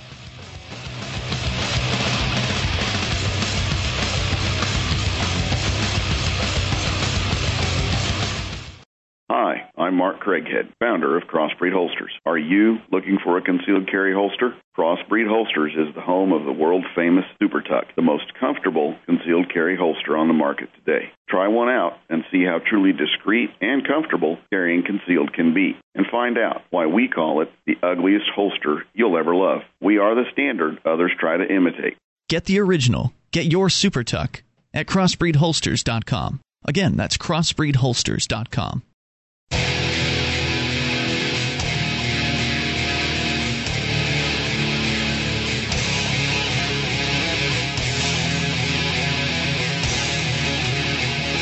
Free Talk Live, 855 450 free. That's the SACL toll free call in line, 855 450 3733. You can call in, talk about whatever you want to talk about. If you ever, if you found out that all the best liberty activists from the, all over the world were moving to one place in order to achieve liberty in their lifetimes, would you want to join them? It's happening, and you can be part of it. Join the Free State Project at freestateproject.org. Again, it's freestateproject.org org. Let's go to Hugh in Florida. Hugh, thanks for holding. Hey, what's up, guys? What's going on? Hey. I just want to know if you've heard about or have any updates about Obama being ordered by the military to Denver uh, deep underground military bunker. Like right now? Like September 14th, I think the story came out. I haven't heard Harvard, anything about which it. Uh, where's the story from? No. Um, I heard it from a, I think it's a Russian news source. Okay. It wasn't me. Pravda? RT? There was, um, actually, what I heard was NATO plans a DEFCON 1 um, readiness drill September 27th. okay.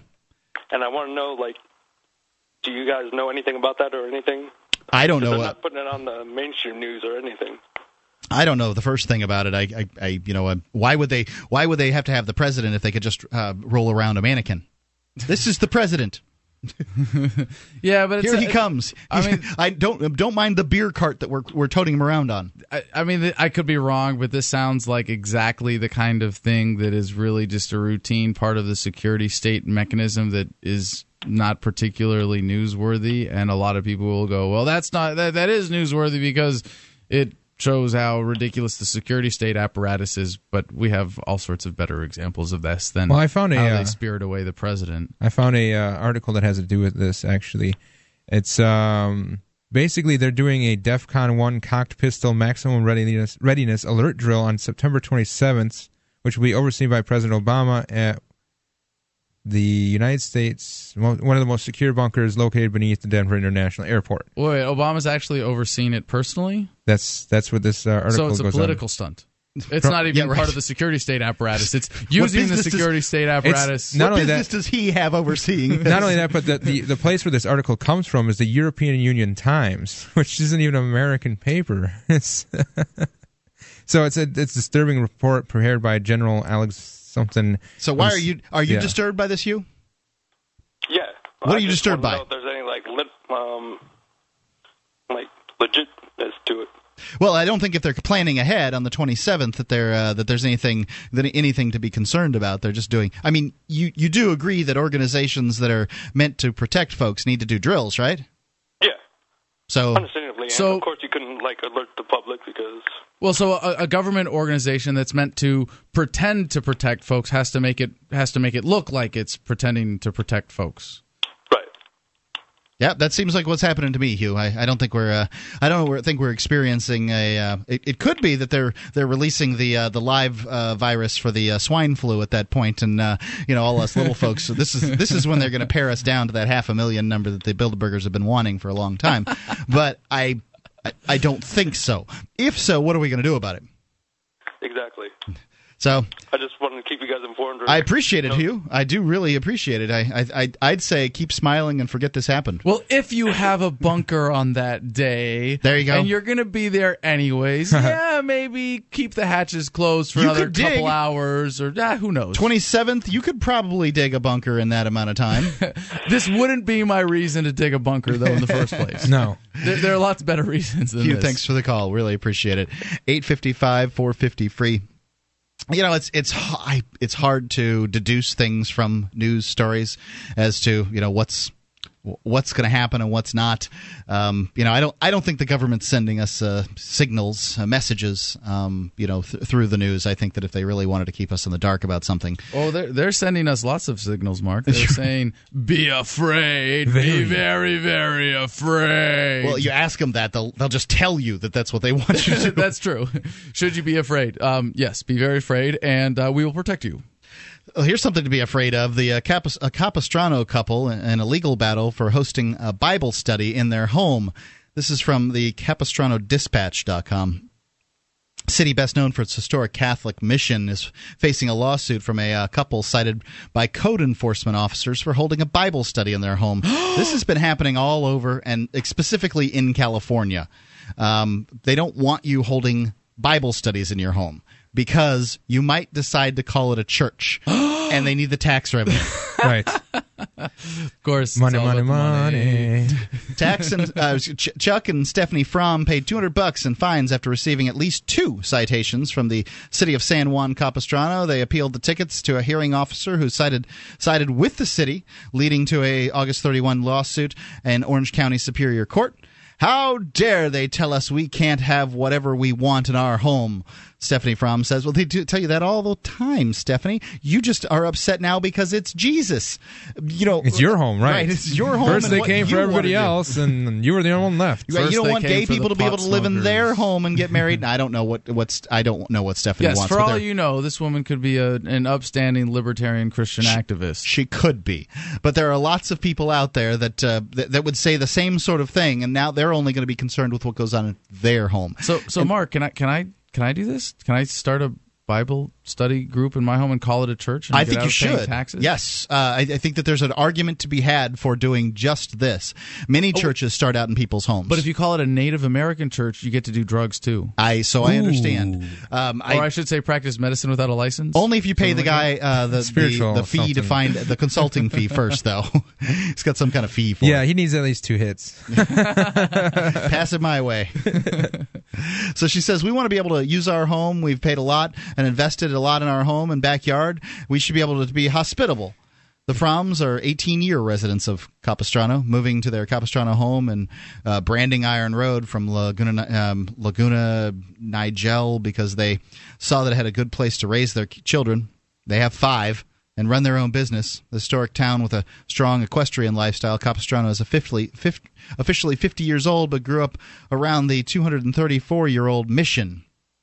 Chuck Fromm is a publisher of Worship Leader magazine. Worship Leader is a international 20 year old magazine for pastors, worship leaders, musicians, vocalists, sound and visual text, technology awards, whatever. And um, I think that they've, you know, these folks are going to try to push this because well they've they've they've got a media outlet to to really let folks know and this is kind of what we need because obviously the government doesn't want you to be able to use your home as a uh, you know the, the, the churches don't have to pay property taxes. They don't have to pay all kinds of taxes and the government doesn't want that expanding to individuals. Frankly as far as i'm concerned everybody's got their own personal philosophy and a church is really about a philosophy and so therefore everybody is their own church so therefore nobody is would be liable um, to the government. As far as i'm concerned the government didn't create you so it has no reason to be able to tax your labor. If the government can tax some organization or person that organization would be a corporation because it grants the corporation. And those to me are the only uh, legitimate places that they can uh, that they, they can tax, and so that would likely disincentivize people from incorporating, and therefore incentivize people to be responsible for their actions, because incorpor- uh, corporations manage to shield people from their actions to some extent, and this is the whole nasty mess. You see, it's circular logic. There's no holes in it. Circles don't have holes. Well, they have one in the middle. It's a big giant one right through the middle. So um, the, the the Fromm citation says they violated section whatever of the Capistrano Municipal Code, which pro- pro- prohibits religious, fraternal, or nonprofit organizations in residential neighborhoods without a conditional use permit. So I'm not sure that this. I mean, is it an organization having people over to your house to uh, to, to pray? Wait, at what point did they decide that they crossed over here? Well, it says no, that no churches, temples, synagogues, monasteries, religious retreats, or other places of worship, um, or other fraternal or community Don't pray service at your organizations. bedside. yeah, right. So what? What if it's just me praying? Uh, very confusing. Are these folks right? I mean, am I wrong on this one? Eight fifty five, four fifty free, free talk live. I can truthfully say that verbalsurgery.com, best dadgum podcast I've ever learned to change my neurology right now.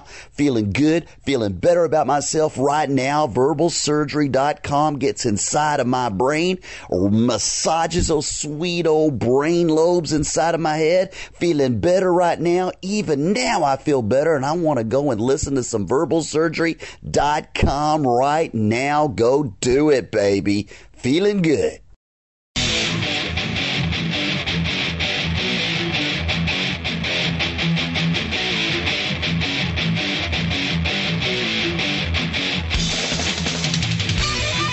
Talk Live, 855 453.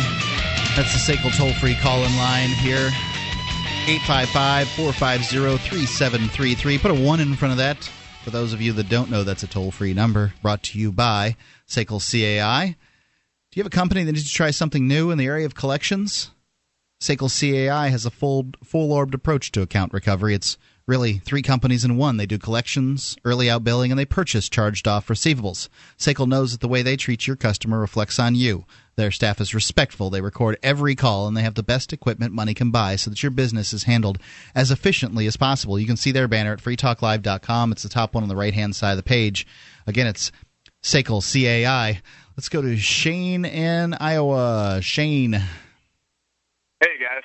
What's going on? Yeah. I was wondering what you guys thought of the right to defend oneself and others. I would assume that you would say that it extends to others. Well, I think that uh, you know there's there's sort of reasonable reasonable uh, Contextual, yeah like circumstances. but I, I also think that that can be taken too far. So, um, you know, like the instance where the uh, people will always, well, if you see a woman getting beaten on the street by some big guy, well, I, you know, I always wonder about that. Did she just steal his wallet? You know, I don't know. Right. Well, there's there's a great philosophical explanation of this from the Heimlich maneuver, which makes it much simpler to understand, and that is.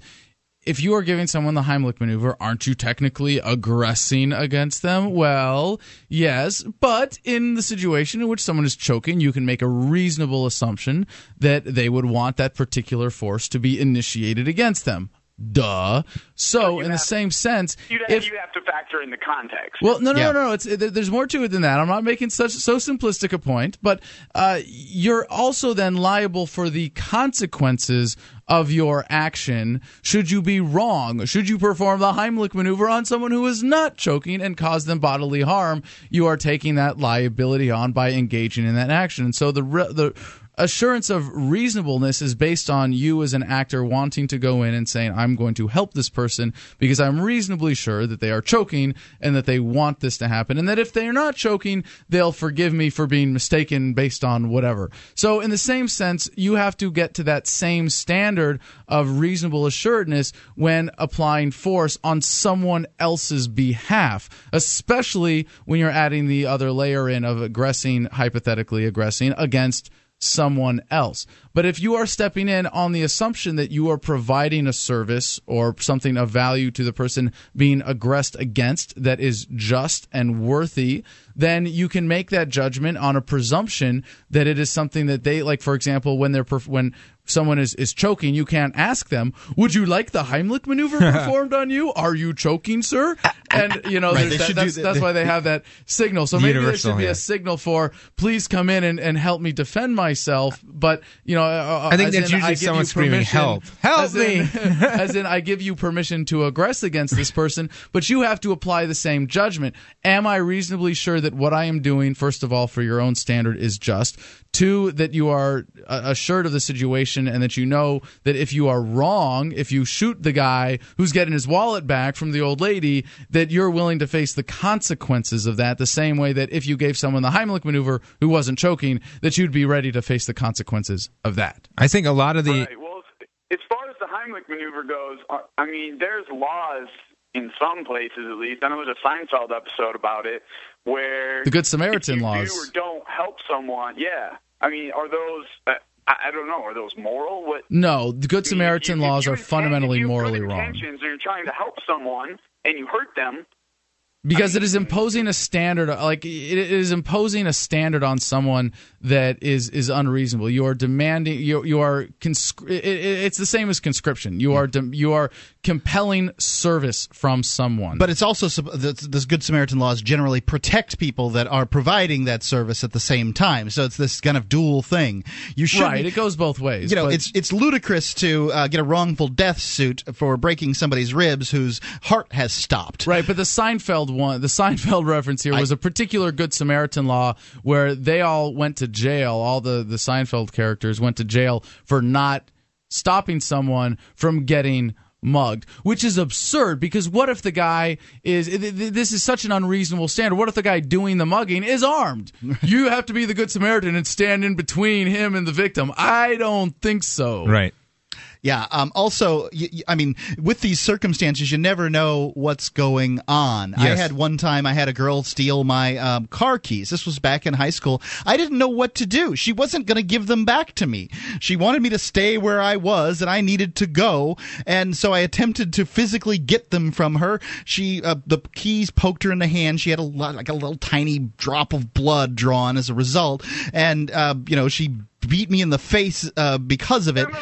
Yeah, right. You know, like I've done something wrong trying to get my car keys back. So, you know, I can see somebody drawing down on me. What are you doing to that? Put that lady down. She's got my car keys. I do not. What do you do? You I. I think there's so, there's so many situations in life where the, the whole idea of a one size fits all answer to anything is just completely you know absurd.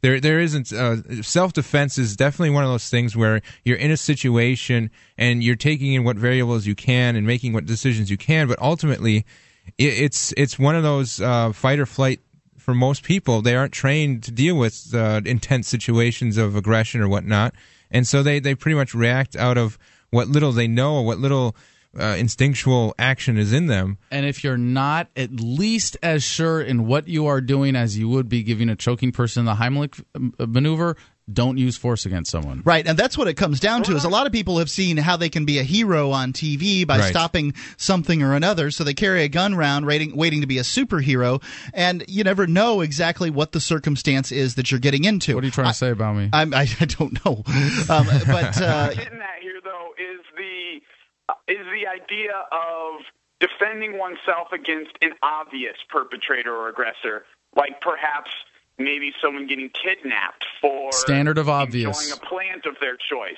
What's your standard of I obvious? don't think I could sit around and watch good people like you guys Okay. get handcuffed, tossed around, thrown in the back of a car. then you I'm shouldn't. th- then you should not participate in civil civil disobedience, Shane, because well, maybe maybe I shouldn't, but I mean, maybe um, if I have a right to defend myself and others from harm, I mean, I, I don't know if that's immoral. I can see. Well, I'm not. saying, No, you it's know, not about immoral, the right Shane. do, It's Shane. Shane. It's not about morality. Morality's out of the picture when you're dealing with the state. It's about practicality and what works. And what doesn't work is pulling out a Glock 40, uh, f- uh, 40 and, and, and No, no, I mean, I'm not talking about. I'm just saying, like, I, I, I would have felt compelled to, you know, get in the Stand way in front of a police car with Derrick J in it. for doing nothing. You know, she was following them around, and they were they were the ones that were trying to intimidate people. They were. I mean, we all said the state's thugs. Well, they, I mean, it was pretty apparent that afternoon. Well, look at look. I mean, they were getting in people's faces, and it seems like people were being awfully nice about it. And at that point, they hadn't hurt anyone. Look at the But result, though.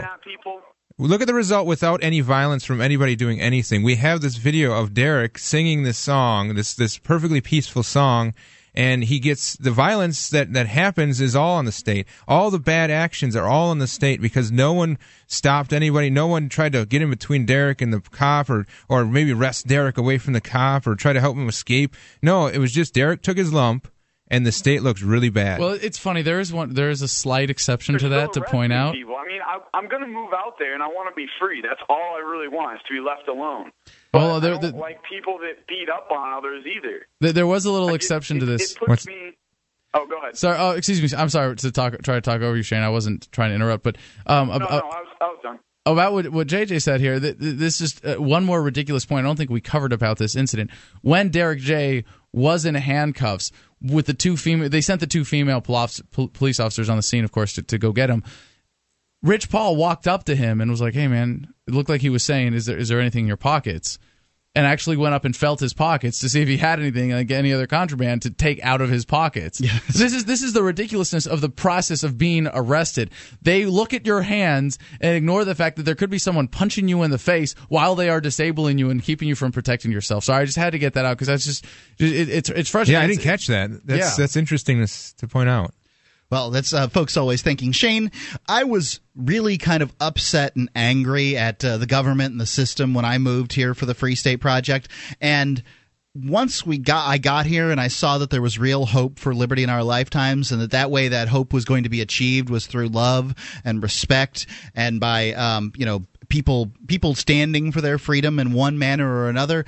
My my attitude changed. I wasn't uh, you know I'm not nearly as angry about it. I have a tendency to get angry and I can see um, you know there are times when I watch these videos and I get so upset Oh, yeah, definitely. like I get stomping around the house upset. Home last night, just to, you know, turn the computer on real quick, and I see my friends and then some kid ge- getting arrested. Like, what, what's this? Yeah. You know, it's, It's just- very like, frustrating.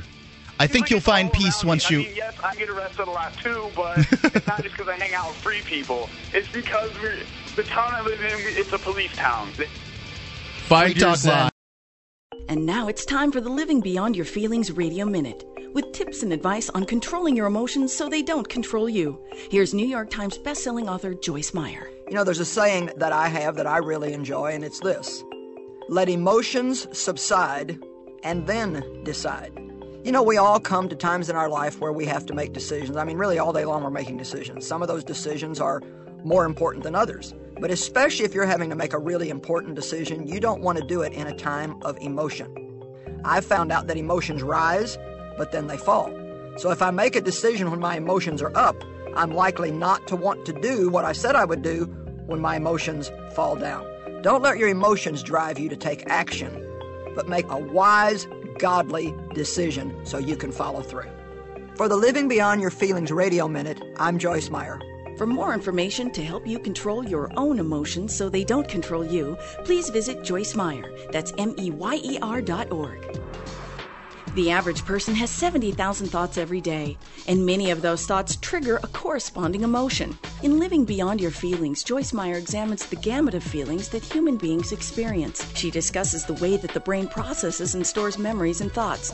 Then, emotion by emotion, she explains how we can manage our reactions to those emotions. Living Beyond Your Feelings, the newest book from New York Times bestselling author Joyce Meyer, is available wherever books are sold. As a smoker, you know traditional cigarettes are unhealthy, and the taxes feed the very beast stealing your freedom to smoke. That's why the Vapor Station offers an assortment of electronic cigarette kits. Each rechargeable, refillable kit is an effective, affordable alternative to smoking. No combustion, no tar, no foul lingering odors, and no smoke, secondhand or otherwise. Just inhale pure enjoyment and exhale vapor. Take a puff just about anywhere without getting hassled. Get your e cigarette kit now at vaporstation.com.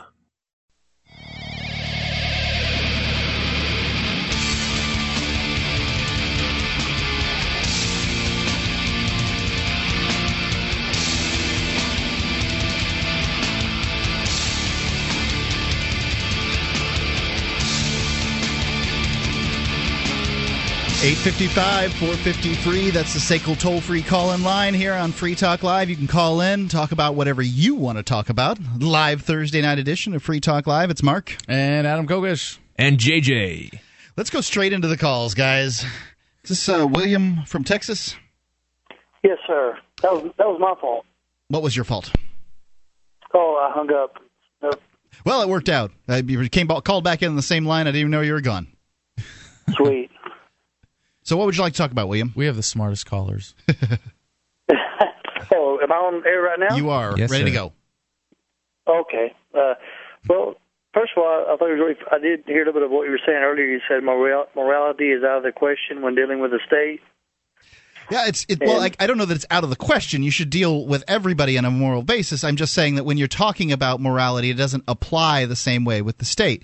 Because if, for instance, I believe that taxation is theft, and that you should be able to protect yourself against somebody who is attempting to extort money from you, and that that is a right of yours. However, if you attempt to use violence to um, uh, prevent yourself from being extorted by the government, people will interpret that as you being a wacky loon mountain man who's holed up on a compound uh, with a 50 cal in his house, ready to shoot his wife and kids. That's what they're going to hear on the news. That's what they're going to be presented.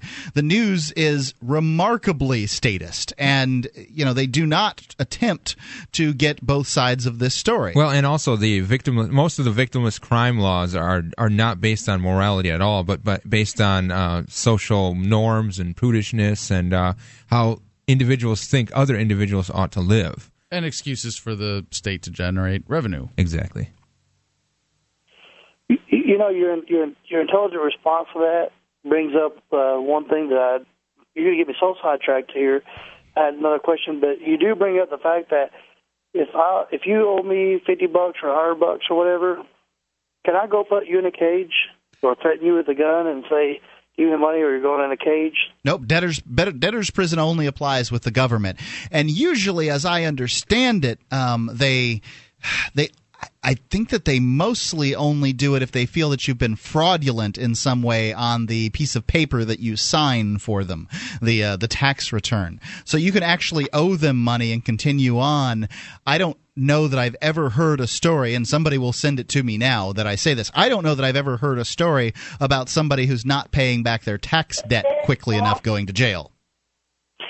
Yeah, what I mean is if you know, like you know, when somebody writes you a ticket, you know, you get a, a speeding ticket or whatever, and you don't pay it. They'll uh, darn sure put you in jail for that. Yeah, Yeah, you're right. How, how come? How come if I loan you a hundred bucks or or you do a hundred dollars worth of damage to my property or whatever, how come I can't put you in a cage until you pay me? You're right. It's debtor's prison. Um, government has debtor's prison. Nobody else does. Okay. Well, But- there but is. anyway, Hold on. There is there is the possibility of it in a, in a free market if it's contractually agreed on. For example, if there was a, a major loan or a large contract, and they said, "Well, no, if you." For if you really w- fail to complete your side of the contract, you agree to some form of servitude of restitution, and if it's contractually agreed on, and you voluntary voluntarily agree on it, but it can't be a prison then because you can't be forcing someone into that situation if they're really agreeing on it.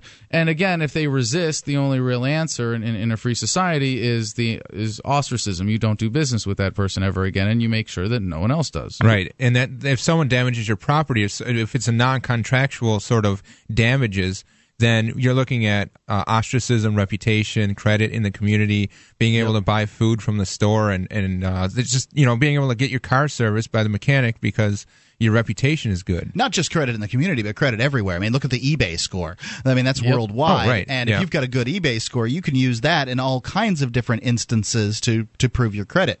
there are plenty of ways to solve that issue without resorting to violence and, and caging people. I think I think the, the the evolved mind needs to think outside that box, being the cage, and find solutions that, that don't involve you know, the force. And that's competition in the marketplace. The person who owns, who um, provides the loan for thousand dollars without the jail option is going to get more business than the Yep. person who provides the loan for thousand dollars with the hard labor, turning But- big rocks into little rocks. rocks But off. that option will have to be available for To the, the person- guys that have the bad credit, who right, cannot pay a- say a the only back. way I'll get my loan or I'll get my job is to agree to some form of, of that. William. Yeah, yeah. It, y'all bring up good points, and I, I'm mainly talking about, I guess, like you said, if my car was parked in the on the side of the street or whatever, and somebody ran into it and did fifteen hundred dollars worth of damage, and they didn't have insurance, or you know, Well, no, I this is- can't, I, I can't threaten them with violence, you know. Well, But this is- this is- on. certainly. This is, excuse me. Go ahead, go ahead. sorry, no, I, I just want before you go any further because this this is a great problem to be posed towards voluntary or voluntarist libertarians. How do you address that hit and run incident? And one of the answers is technology. And it's amazing to see because we can we could talk about this in some ideal small community where everybody knows everybody, and if you hit someone's car and you don't pay them back, well, nobody wants to do business with you or let you anywhere near them or let you on their private roads. And you know you can get into that hypothetical, but it's a little bit far fetched. But in today's world of of cameras and and and camera technology and smartphones and the internet, that reputation capital is so more so much more effective as a currency than the threat of force under the government system of, of injustice that, that we have today. So if someone were to do that, let's assume that in the future, if you want to be able to protect your property, one of the things you're able to do reasonably, if you have something that could sustain fifteen hundred dollars worth of damage easily, or have has that liability, either it would be insured or you'd have some security over it that would be able to identify the perpetrator in a way that would have that make it possible to hold them to accountable, not to some system based on violence, but to public opinion, to the market who would say, you don't, if you don't make good on this, your value as an individual to the market is going to be lowered so much that it's going to hurt you more than the damage to me. Not, not only that, but also looking into like the Japanese, for example, reputation is so key in their culture because of the family name. So if one member of the family goes out and does something wrong, well, the family members are going to be really upset with that individual for, for tarnishing their name, and they're going to seek to make whole their name because they all share that, that sort of family and what bond. you're talking about is a bad, crude form of reputation. It, it capital. is, it is, And but in- I think that could evolve with the same sort of sense. With And it's, it's an interesting, yes. int- interesting marriage between libertarians and privacy advocates because the, the voluntary society that may come up in the future might very well have less privacy than we currently have today under the, the government paradigm. But it'll be it'll be your your level of privacy will be determined on how much you want to build, Sure, what exposure but you want to would build I want to do business reputation with somebody who has no online presence, um, who has no online reputation? Right, William.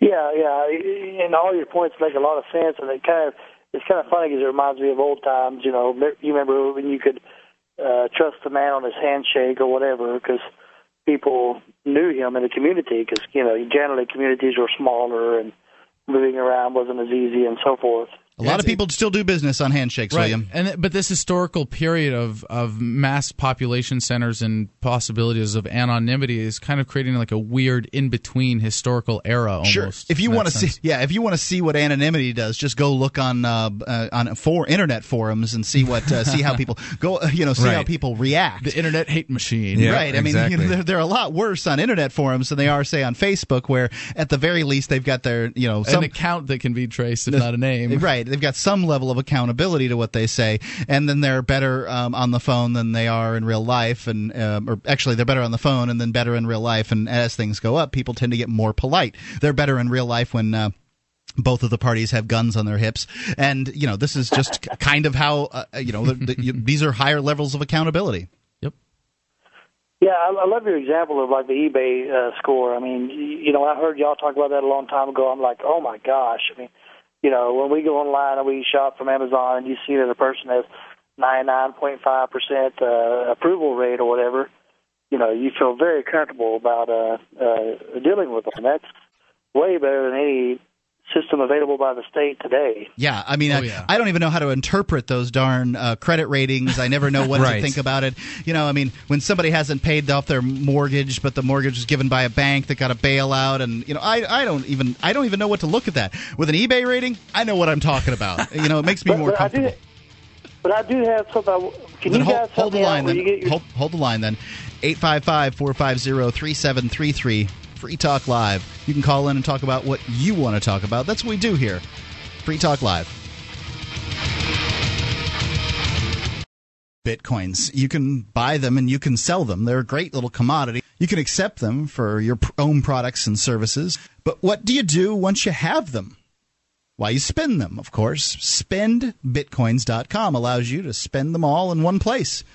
From spendbitcoins.com, you can spend your bitcoins at major online retailers such as Amazon, Fishpond, Barnes & Noble, memory dealers, and more.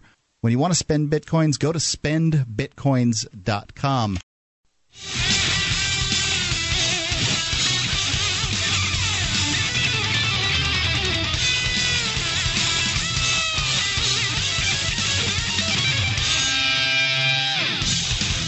Eight five five four five zero three seven three three. That is the SACL toll free call in line here on Free Talk Live. You can give us a call, talk about whatever you'd like to talk about. You've probably been hearing a lot about bitcoins. Maybe you didn't know how to get them. There's an easy way. You can get bitcoins by depositing cash at thousands of banking locations across the United States, including Bank of America and Wells Fargo. Once you have your bitcoins, you can use them to pay anyone in the world with no transaction fees or third parties getting involved.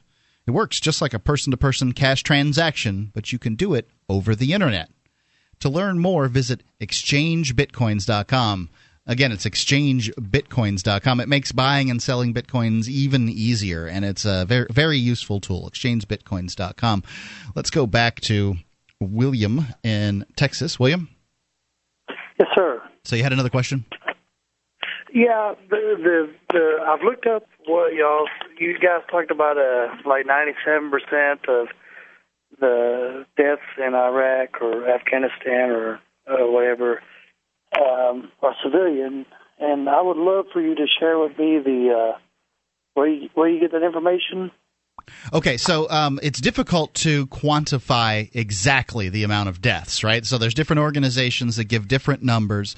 People will claim that the uh, deaths in Iraq um, were, you know, 750,000 a million. The government itself claimed one hundred and twenty-five thousand, as I understand, civilian um, deaths, and that was from the WikiLeaks document. And I can only imagine that the government is telling itself some lower number than what is we the don't do body count. Um, but there are people that have claimed higher, and and I think I can see how they would do it. If, for instance. You know, you cut off power, um, and you know the folks in the nursing home. Some of the folks in the nursing home die as a result. Then, yeah, I guess you're, you know, the, the whoever cut the power is responsible for that death, and that's what's going to happen in a wartime situation. So it's really difficult to figure out how many civilians have died. I was trying to take a middle of the road number and look at the military deaths versus, um, you know, of which, what are we at, uh, 5,000, 6,000 for United States troops, and then look at that versus, um, you know, a middle of the road number, 500,000. You're talking about the, you know the United States military deaths. That's one percent. I don't know how many military deaths there have been um, in Iraq but I can tell you in Afghanistan there was not much of a military fighting. So you know uh, when when you're talking about the Taliban, it's a relatively small group of people. So I'm not imagining they've killed off that many of them either. When they lose, they've got a few bodies, and the rest of them blend into the background. So that's you know th- these numbers are they're hit and miss, and you just try to take them off the internet as best you can. Yeah, that, that, well, you know, the the reason why I ask, I like to be as accurate as I can Sure. whenever I argue, make these arguments. Sure.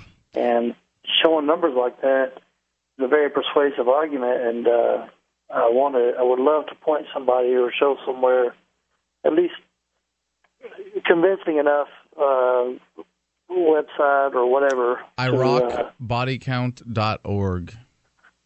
Iraq Body Count. Now, do you know who? I'm writing this down. IraqBodyCount.org. Now, do you know who? I'm pretty sure it's an Uh, independent organization behind it. Um, but it's got a very good breakdown, and the data analysis is all there, and the numbers and everything is cited. Yep. One of the difficulties of these organizations that do the uh, the body counts um, is that you know different folks have different um, agendas, and you know the, the numbers are, are difficult to uh, to, to ascertain. It's, it's very it's hard to say. And I can see that too. You know, I mean, it, you know, like we I talked about the other night about statistics. You can make statistics be whatever you want them to be and everything. Uh, you know, but uh, I'm just trying to. I would like to have something reliable to show someone. Now, the other question This I no, have, hold on just a second. Um, uh, this number from IraqBodyCount.org is actually lower than the U.S. Yes. State Department's number. Very conservative, and and and that's because this is exactly what is documented and absolutely provable. And and uh, I I think you're talking about how to make your case. Use the most conservative number you can, and in any case of government atrocity, it will be enough. And if it's not, you're not going to gain an advantage in the argument by doing a little research and saying, well, Iraq Body Count says 102,000 to 111,000, but that's even less than the State Department because if you use the State Department number 125 or whatever, Yeah. someone's going to say, oh, but Iraq Body Count says it could be as low as 102,000. You don't want to be arguing that. It detracts. You can just say over 100,000 by conservative estimates. That I like to round Yeah. down in cases like this. I wish I could find out, but- but Iraq body count does that count? That that's civilian deaths, and then how do you find out how many uh, members of the Iraqi military were killed um, during the uh, Iraq War? I don't know the answer to that. Too many. Yeah. Well, one, one of my fr- yeah, one of my friends point out that like, you know, people could put, um, you know, uh, put handcuffs or uniforms on a dead body or whatever, uh, you know, and point those and say, or dress them up in civilian clothes or whatever, or they're not uniformed and say they're they were not they were not uh, uh, uh, military. They can do Anyway. such a thing. I mean, uh, you know, the, the, it's a pretty it's a pretty heavy conspiracy theory to assume that folks are, uh, um, you know, that, that that they're making these things up uh, as far as civilian deaths. I, I mean, especially when uh, you know there's cases of uh, military guys getting tried and convicted for for doing some of the, um, you know some, for for killing folks and, and raping folks. Sure, sure. And I guess the other question I had was I was looking up. I've been trying to find out or confirm the uh, statistic I love to hear you guys talk about is like the uh, 141. Or we get like 900 and some odd troops in 141 different countries or 131 different countries. And I, I've tried searching that and I couldn't find anything to help me verify That's a good that. question. even. I always hear different numbers on that. Yeah, I one, think it's too. antiwar.com is where I've gotten my numbers from on that one, and it's uh, 130 plus nations on more than a thousand military bases. Um, you know that that's uh, that, that those are the numbers. You round down to the hundred for something like that. But yeah, I, I, I'm not. I'm not looking for exact numbers, and believe me, I'm on. I'm on. Uh, you know, I'm looking for that information and to be as reliable as possible. I guess one other question uh, related to that would be, you know, you guys said that Ron Paul, and I've been watching. You guys got me started watching these GOP debates just just because of Ron Paul, uh, and. Uh, the, uh, someone had said, or it's been said, that Ron Paul receives uh, most uh, more military financial support than most other candidates. Yeah, all the other Republicans, all the other Republicans combined and all the other. Democrats combined, but I don't know if it's all the Who's in Republicans and the primary? Democrats Well, combined. and for two, for you, you, well, there aren't. There's no primary competition this year. for Obama's still getting uh, st- still getting uh, donations. Yeah, but it, uh, he is the only uh, and then Democrat I getting think donations. because he doesn't have competition from that side of the military, he's getting just less, just barely significantly less than than Ron Paul. But in 2008, it was all of the Democratic primary candidate before Obama won the nomination. You could add up all of the Democrats and all the Pro- Republicans, and it would be less than Ron Paul. Yep. And, uh, what do you, wh- where can I get that number or verify that or see? You military, know, 'cause just I love Google, that. Google military donations Google. to Ron Paul. There's uh, they're, they're out there. I mean, that's a huge thing that people are pounding on. William, I thank you for the call. 855 450 free. That's the SACL. Hey, sorry, I got to give the plug to Ron Paul Forums on that one. Oh, is it For Ron Paul research. Forums? Can Ron Paul Forums, great place. Yeah, that is a great place for research. 855 450 free. Free Talk Live.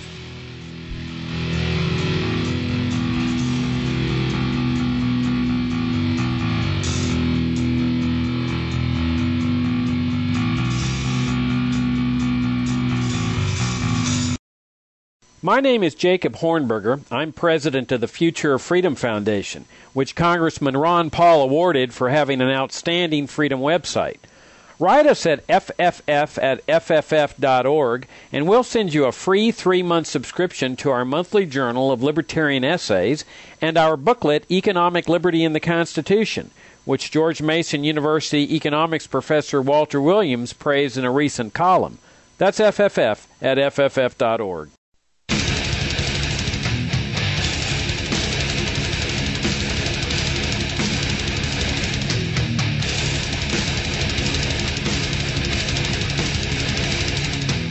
Eight fifty five four fifty free. That's the SACL toll free call in line here on Free Talk Live.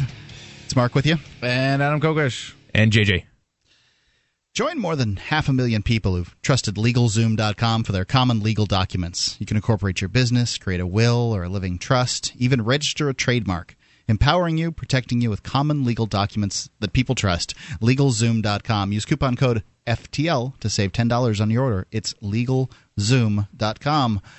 Let's go to Stephen in Washington. Stephen. Hello, gentlemen. Um, I'd like to say something. You know, usually uh, teenage kids are completely oblivious to politics, right? A lot of times, yeah.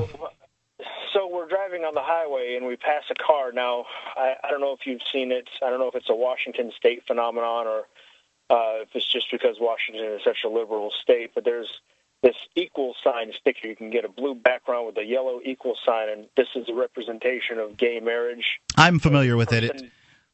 Right. So the person driving the car that the sticker is on supports gay marriage.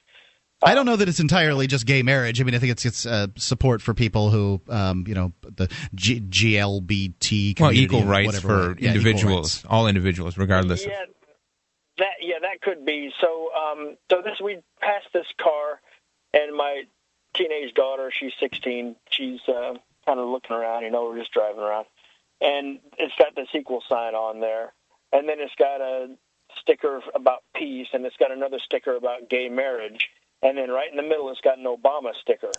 And my daughter goes, "Is that person crazy? Obama's not for peace. He's he he's not for gay marriage or peace. What is what's wrong with that person?" And I said, "I don't know. I just let her I just let her rant and listen. It was kind of cool." Yeah, you know, I, I wonder. You know, sometimes I wonder if this is a phenomenon of kids whose parents are really plugged into sort of issues in politics, and whether they, um, you know, they kind of pick it up and repeat back what they've heard, or whether, um, you know, they've they've got their own ideas. I don't even know. I mean, I've I've heard it. I've heard things like this happen in the past, and I've always kind of wondered to myself. But this is a great story, Stephen, and this is this is a, a, a I mean this is not this is this is at least one step level cognitively more than par- parroting. Mark, I mean there's logic being applied Yes. and and the pointing out of a contradiction. I, and and I used to I want to rear end every car that I saw driving around Santa Fe with an Obama sticker and a peace sign next to it after the election. Yeah. Yeah, and they had the actually the Obama peace sign ones Oh, with the O as a peace Ugh. sign, and that one Ugh. really annoys me. You'll see it. I used to see it at the uh, one of the Quaker meetings that I used to go to, and I just I was so annoyed by it. Well, I think it speaks to the the the, uh, the the religion of the state and how people are so fervent and zealot like about their choice and their leader, and it's like those sorts of details that actually matter don't matter to that person. It's that, uh, that you know that figurehead in the office that has the D next to his name, and that's really all that counts.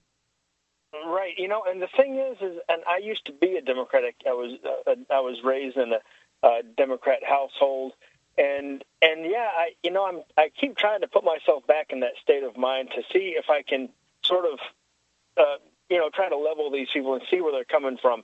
And and I just I can't do it. It's like I'm so far removed from that now that I can't really do it. And the only thing I recall is in 1992 for some reason, and maybe it's because of the people I was that I surrounded myself with. For some reason, we thought that Bill Clinton was going to end the drug war. I mean, how ludicrous!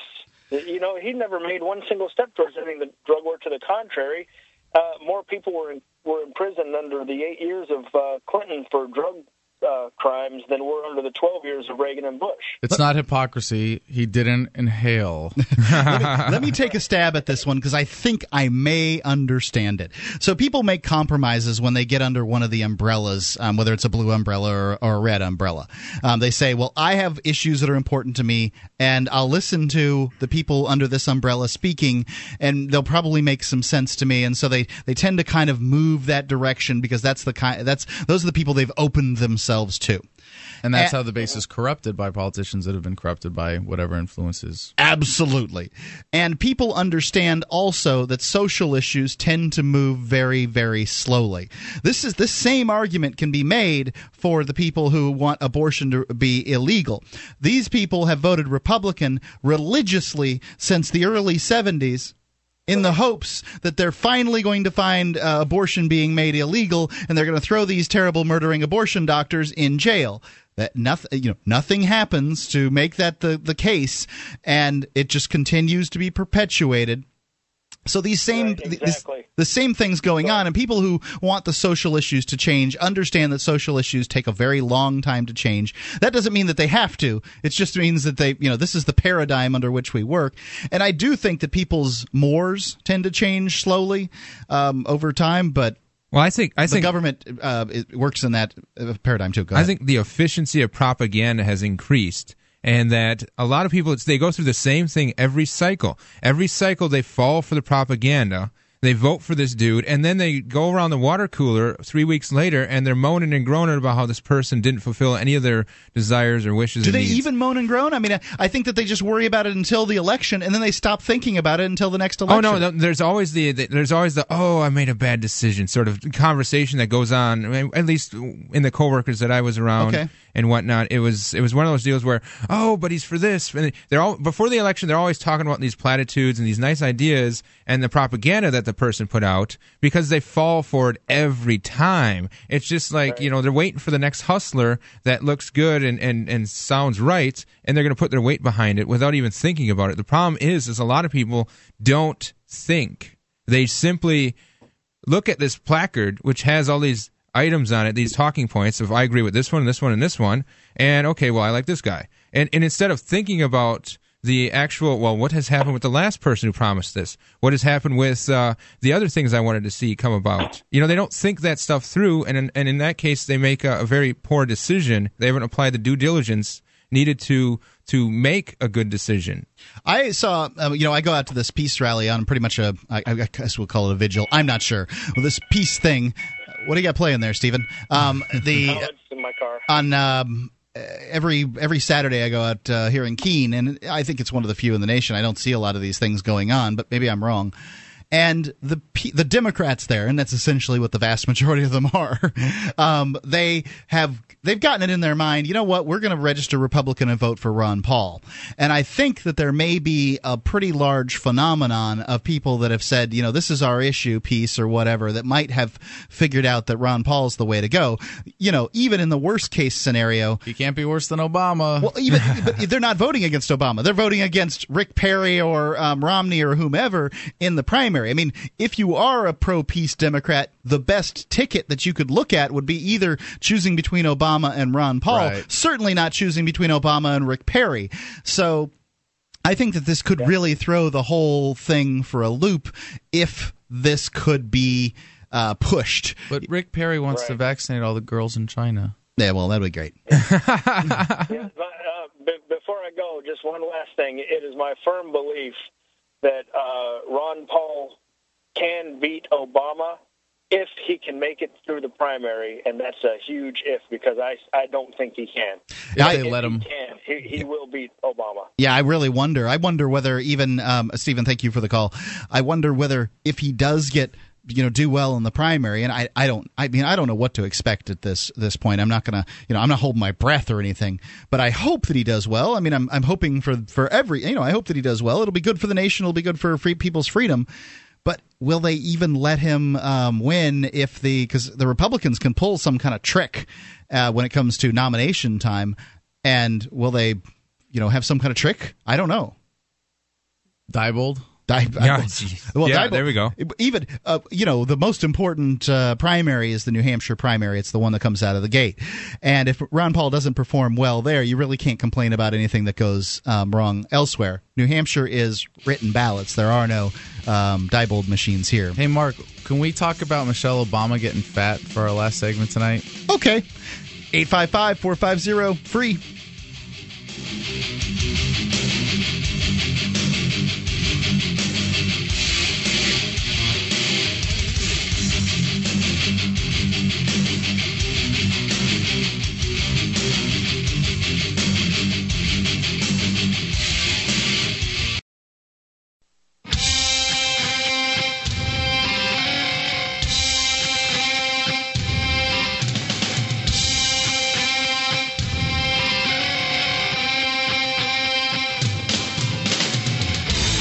Talk Live, 855 450 free.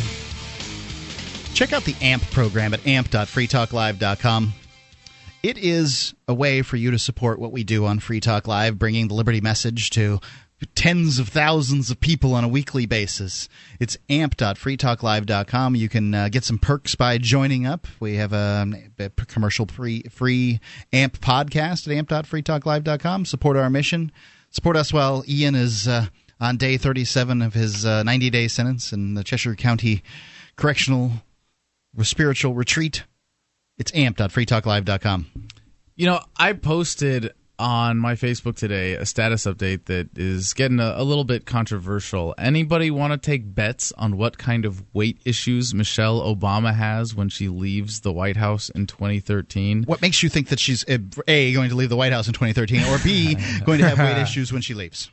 Well, maybe it was a little too much optimism on that count, but I'm watching her health drive, her all of her various little campaigns. She's got her White House garden.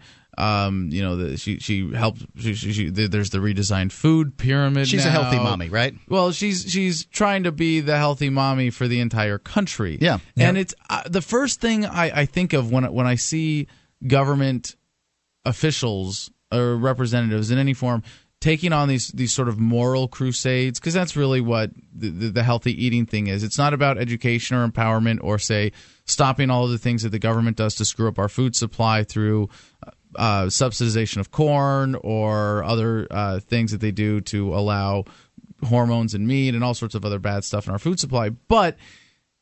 The right. She doesn't want to control the government in any way, shape, or form. Right. She wants to control people. Right. That's never one of her options. Like you can't you it, with with you cannot with any integrity take on or even really discuss obesity in America without addressing the subsidization of corn. For those who don't know the issue, it's very simple. Corn is subsidized. You can convert it into high fructose corn syrup, and it is then cheaper than all the other natural, relatively healthy sweeteners or food additives out there that add bulk and calories and things like that. And so there's all sorts of other corn derivatives too. And high fructose corn syrup is not something we evolved to be able to process. Uh, soybeans are also subsidized, and but even for people that believe that meat and fat are the things that make you fat, uh, and there's you know there, there's certainly They're people not. out there that believe that carbs make you fat. But, well, but, yeah, but but people believe otherwise. The the meat is the most subsidized of the food items out there. If you want to look at if, if the food that is least subsidized, you're talking about fruits and vegetables, and those are the areas. But basically, the subsidization is uh, very minimal. So the government doesn't want you to eat the apparently doesn't want you to eat in the sense of subsidization the most healthy things. Well, as a little side story here, this this renaming of corn syrup as corn sugar, which the, the industry is trying to do in response to the medical establishment finally saying that corn syrup is bad for you. Oh, well, let's not stop force feeding it to our children by putting it in 90% of the food products in the average supermarket. Let's just rename it. Finally, the FDA is making a, a stink about this, trying to, to criticize the industry as if the FDA is, is looking out for us. But, but, what's worse here is, is Michelle Obama's latest thing. And I'll, I'll explain why I think this means she's she's going to get fat because you, you, you see the, the champions of these moral causes in as in political officials the the greatest champions are usually in, in public are the worst offenders in private Well, you there's know, that one senator that uh, voted against uh, gay marriage that was uh, hustling gays in uh, the airport at or, one point, or right? banging his pages or something like that. Yeah, there's it's it's always a case The like that. Or the, the anti-drug warriors, or the, the religious people. It's you know, I shouldn't say the religious people, not that broadly, but the, the the champions of religious causes in government, people who want to use the force of government to to change morality, are usually the greatest offenders in private. Now, I'm not saying that Michelle Obama is secretly a fat person. I'm not not, not trying to make that assertion But here. it could be that once the pressure of being the first lady's off, and uh, you know so the accountability of of that uh, that role that she's trying to fill in as uh, the healthy mommy, that she just says, you know, screw it, I'll do what I want now. It's it's these moral crusades that are usually projections of the individual's own moral deficiencies. And what Michelle Obama is doing with this crusade to get Americans to eat healthier, not by looking at the root causes, but by making this superficial grandstand for the political benefits for, for the Obama administration, I think I really genuinely suspect there's something else behind this. Well, that Nancy Reagan had the "Just Say No" campaign, and uh, there was never any news about her doing drugs. Okay, so, it's not every case. But I, I really would put 50 50 odds when Obama is out of the White House, and I'm being optimistic here that Michelle Obama is not going to be in the White House in 2013, that she's going to have some kind of weight issue. And I mean that because this is a, a simple insight from my background in psychology. I, I'm not going to say It could be. uh, absolutely it has to happen. Who knows? Maybe by making fun of her for this, she'll keep the pressure on herself and always be psychotic about. You know this. they listen to Free Talk But- Live there in the White right, House. I think of that a lot of the individuals that are in the, st- the positions of power within the state, they have this sort of energy that they put out, whether through manipulation, lying, deceiving, cheating, stealing, greed, and they have all these these power hungry motives. And this sort of negative energy, that that cheating, stealing, lying thing, it, it manifests it within themselves and their own health and their own wrongdoings. They they become the energy that they use. Like the the police are the most susceptible to fear because they're constantly using fear as a weapon. That's what they know the best. And so when you confront a police officer, he might act out crazy because he's simply afraid. Because simply that that energy is what what he's been putting out. He becomes what he exhibits. He manifests in himself what he has has has put out to the world. Okay, I know. I know we want to get to a couple callers with the last few minutes here, but I just I got to share this latest thing from the Michelle Obama crusade. This is from the Associated Press today, and I I, I have to read the head or the, the first line here. Encouraged by Michelle Obama's campaign to reduce childhood obesity. The company that owns the Olive Garden, Red Lobster, and four other popular restaurant chains is pledging to cut the calories and sodium in its meals and overhaul its kids' fare. Now, th- eh, Darden Restaurants Incorporated was unveiling the changes Thursday with the First Lady on hand to lend support. And the language here is just so backwards. Not encouraged by Michelle's Michelle Obama's campaign. Seeing the political opportunity to do some grandstanding. Here's what they're actually doing. They have pledged to reduce the calories and sodium in all of their meals by 10% over five years and by 20% over 10 years because you know, they're going to have to ease their Just fill 'em with customers sawdust. off the sodium over time. Yeah, it's a it's it just I'm I'm offended. Let's As a fit person, I'm offended. Dale in New Hampshire. Dale, Hey guys. what's going on? So I just wanted to call in and let you guys know that I saw the movie Contagion, and I want to uh, just warn everyone that it's extremely boring, it's a fear mongering, pro government propaganda film, and so just don't watch it. This is the movie review. Free Talk Live movie reviews Awesome. with Dale from New Hampshire. That's outstanding. I, no, this is a valuable movie review, Dale. Really appreciate that. I saw I saw Columbiana recently, and I found it to be very boring. I almost walked out. So well, I mean, it's, it's, It's another than one. being boring. It's the pro-government propaganda aspect of it that was so offensive after being bored. For Did the government sta- did the government save everybody? Yeah, ultimately, it's like all the bad things that happen are, uh, you know, there's a few flaws here and there, but all the bad things that happen are from people not being strictly obedient to Oh. CDC and Homeland Gotcha. Security, and you know. Yeah, But hold on, well, so it wasn't is- released by CDC, leaving their windows open or something, right? Right, but the, the, but the, the reason these movies do well is because people naturally turn to statism. People don't turn to statism because they saw a movie like this. This is soothing a need among the viewers for the easy answer. Oh my God, unsolvable problem. virus outbreak. Oh, well, we can turn to violence to solve it. That sounds like a good, comforting, easy answer. Just do what the government says. Don't think about it. Don't think too hard. You've already got the answer. It's called government. All you have to do is obey, sit back, and be a good little slave. Yeah. See well, something, what's say creepy something. to me is, is you know, as they're issuing vaccines to people that you know are presented as the, the cure to this thing or the prevention of this thing, they're giving them bracelets with barcodes on them, and everywhere they go, there's military people deciding whether to let them in places because they have to have this bracelet on. It's like, okay, Hmm. no longer a prisoner bracelet from the government issued by the government. And It's like that emoji uh, thing that uh, really creepy. liberty activists get. wow.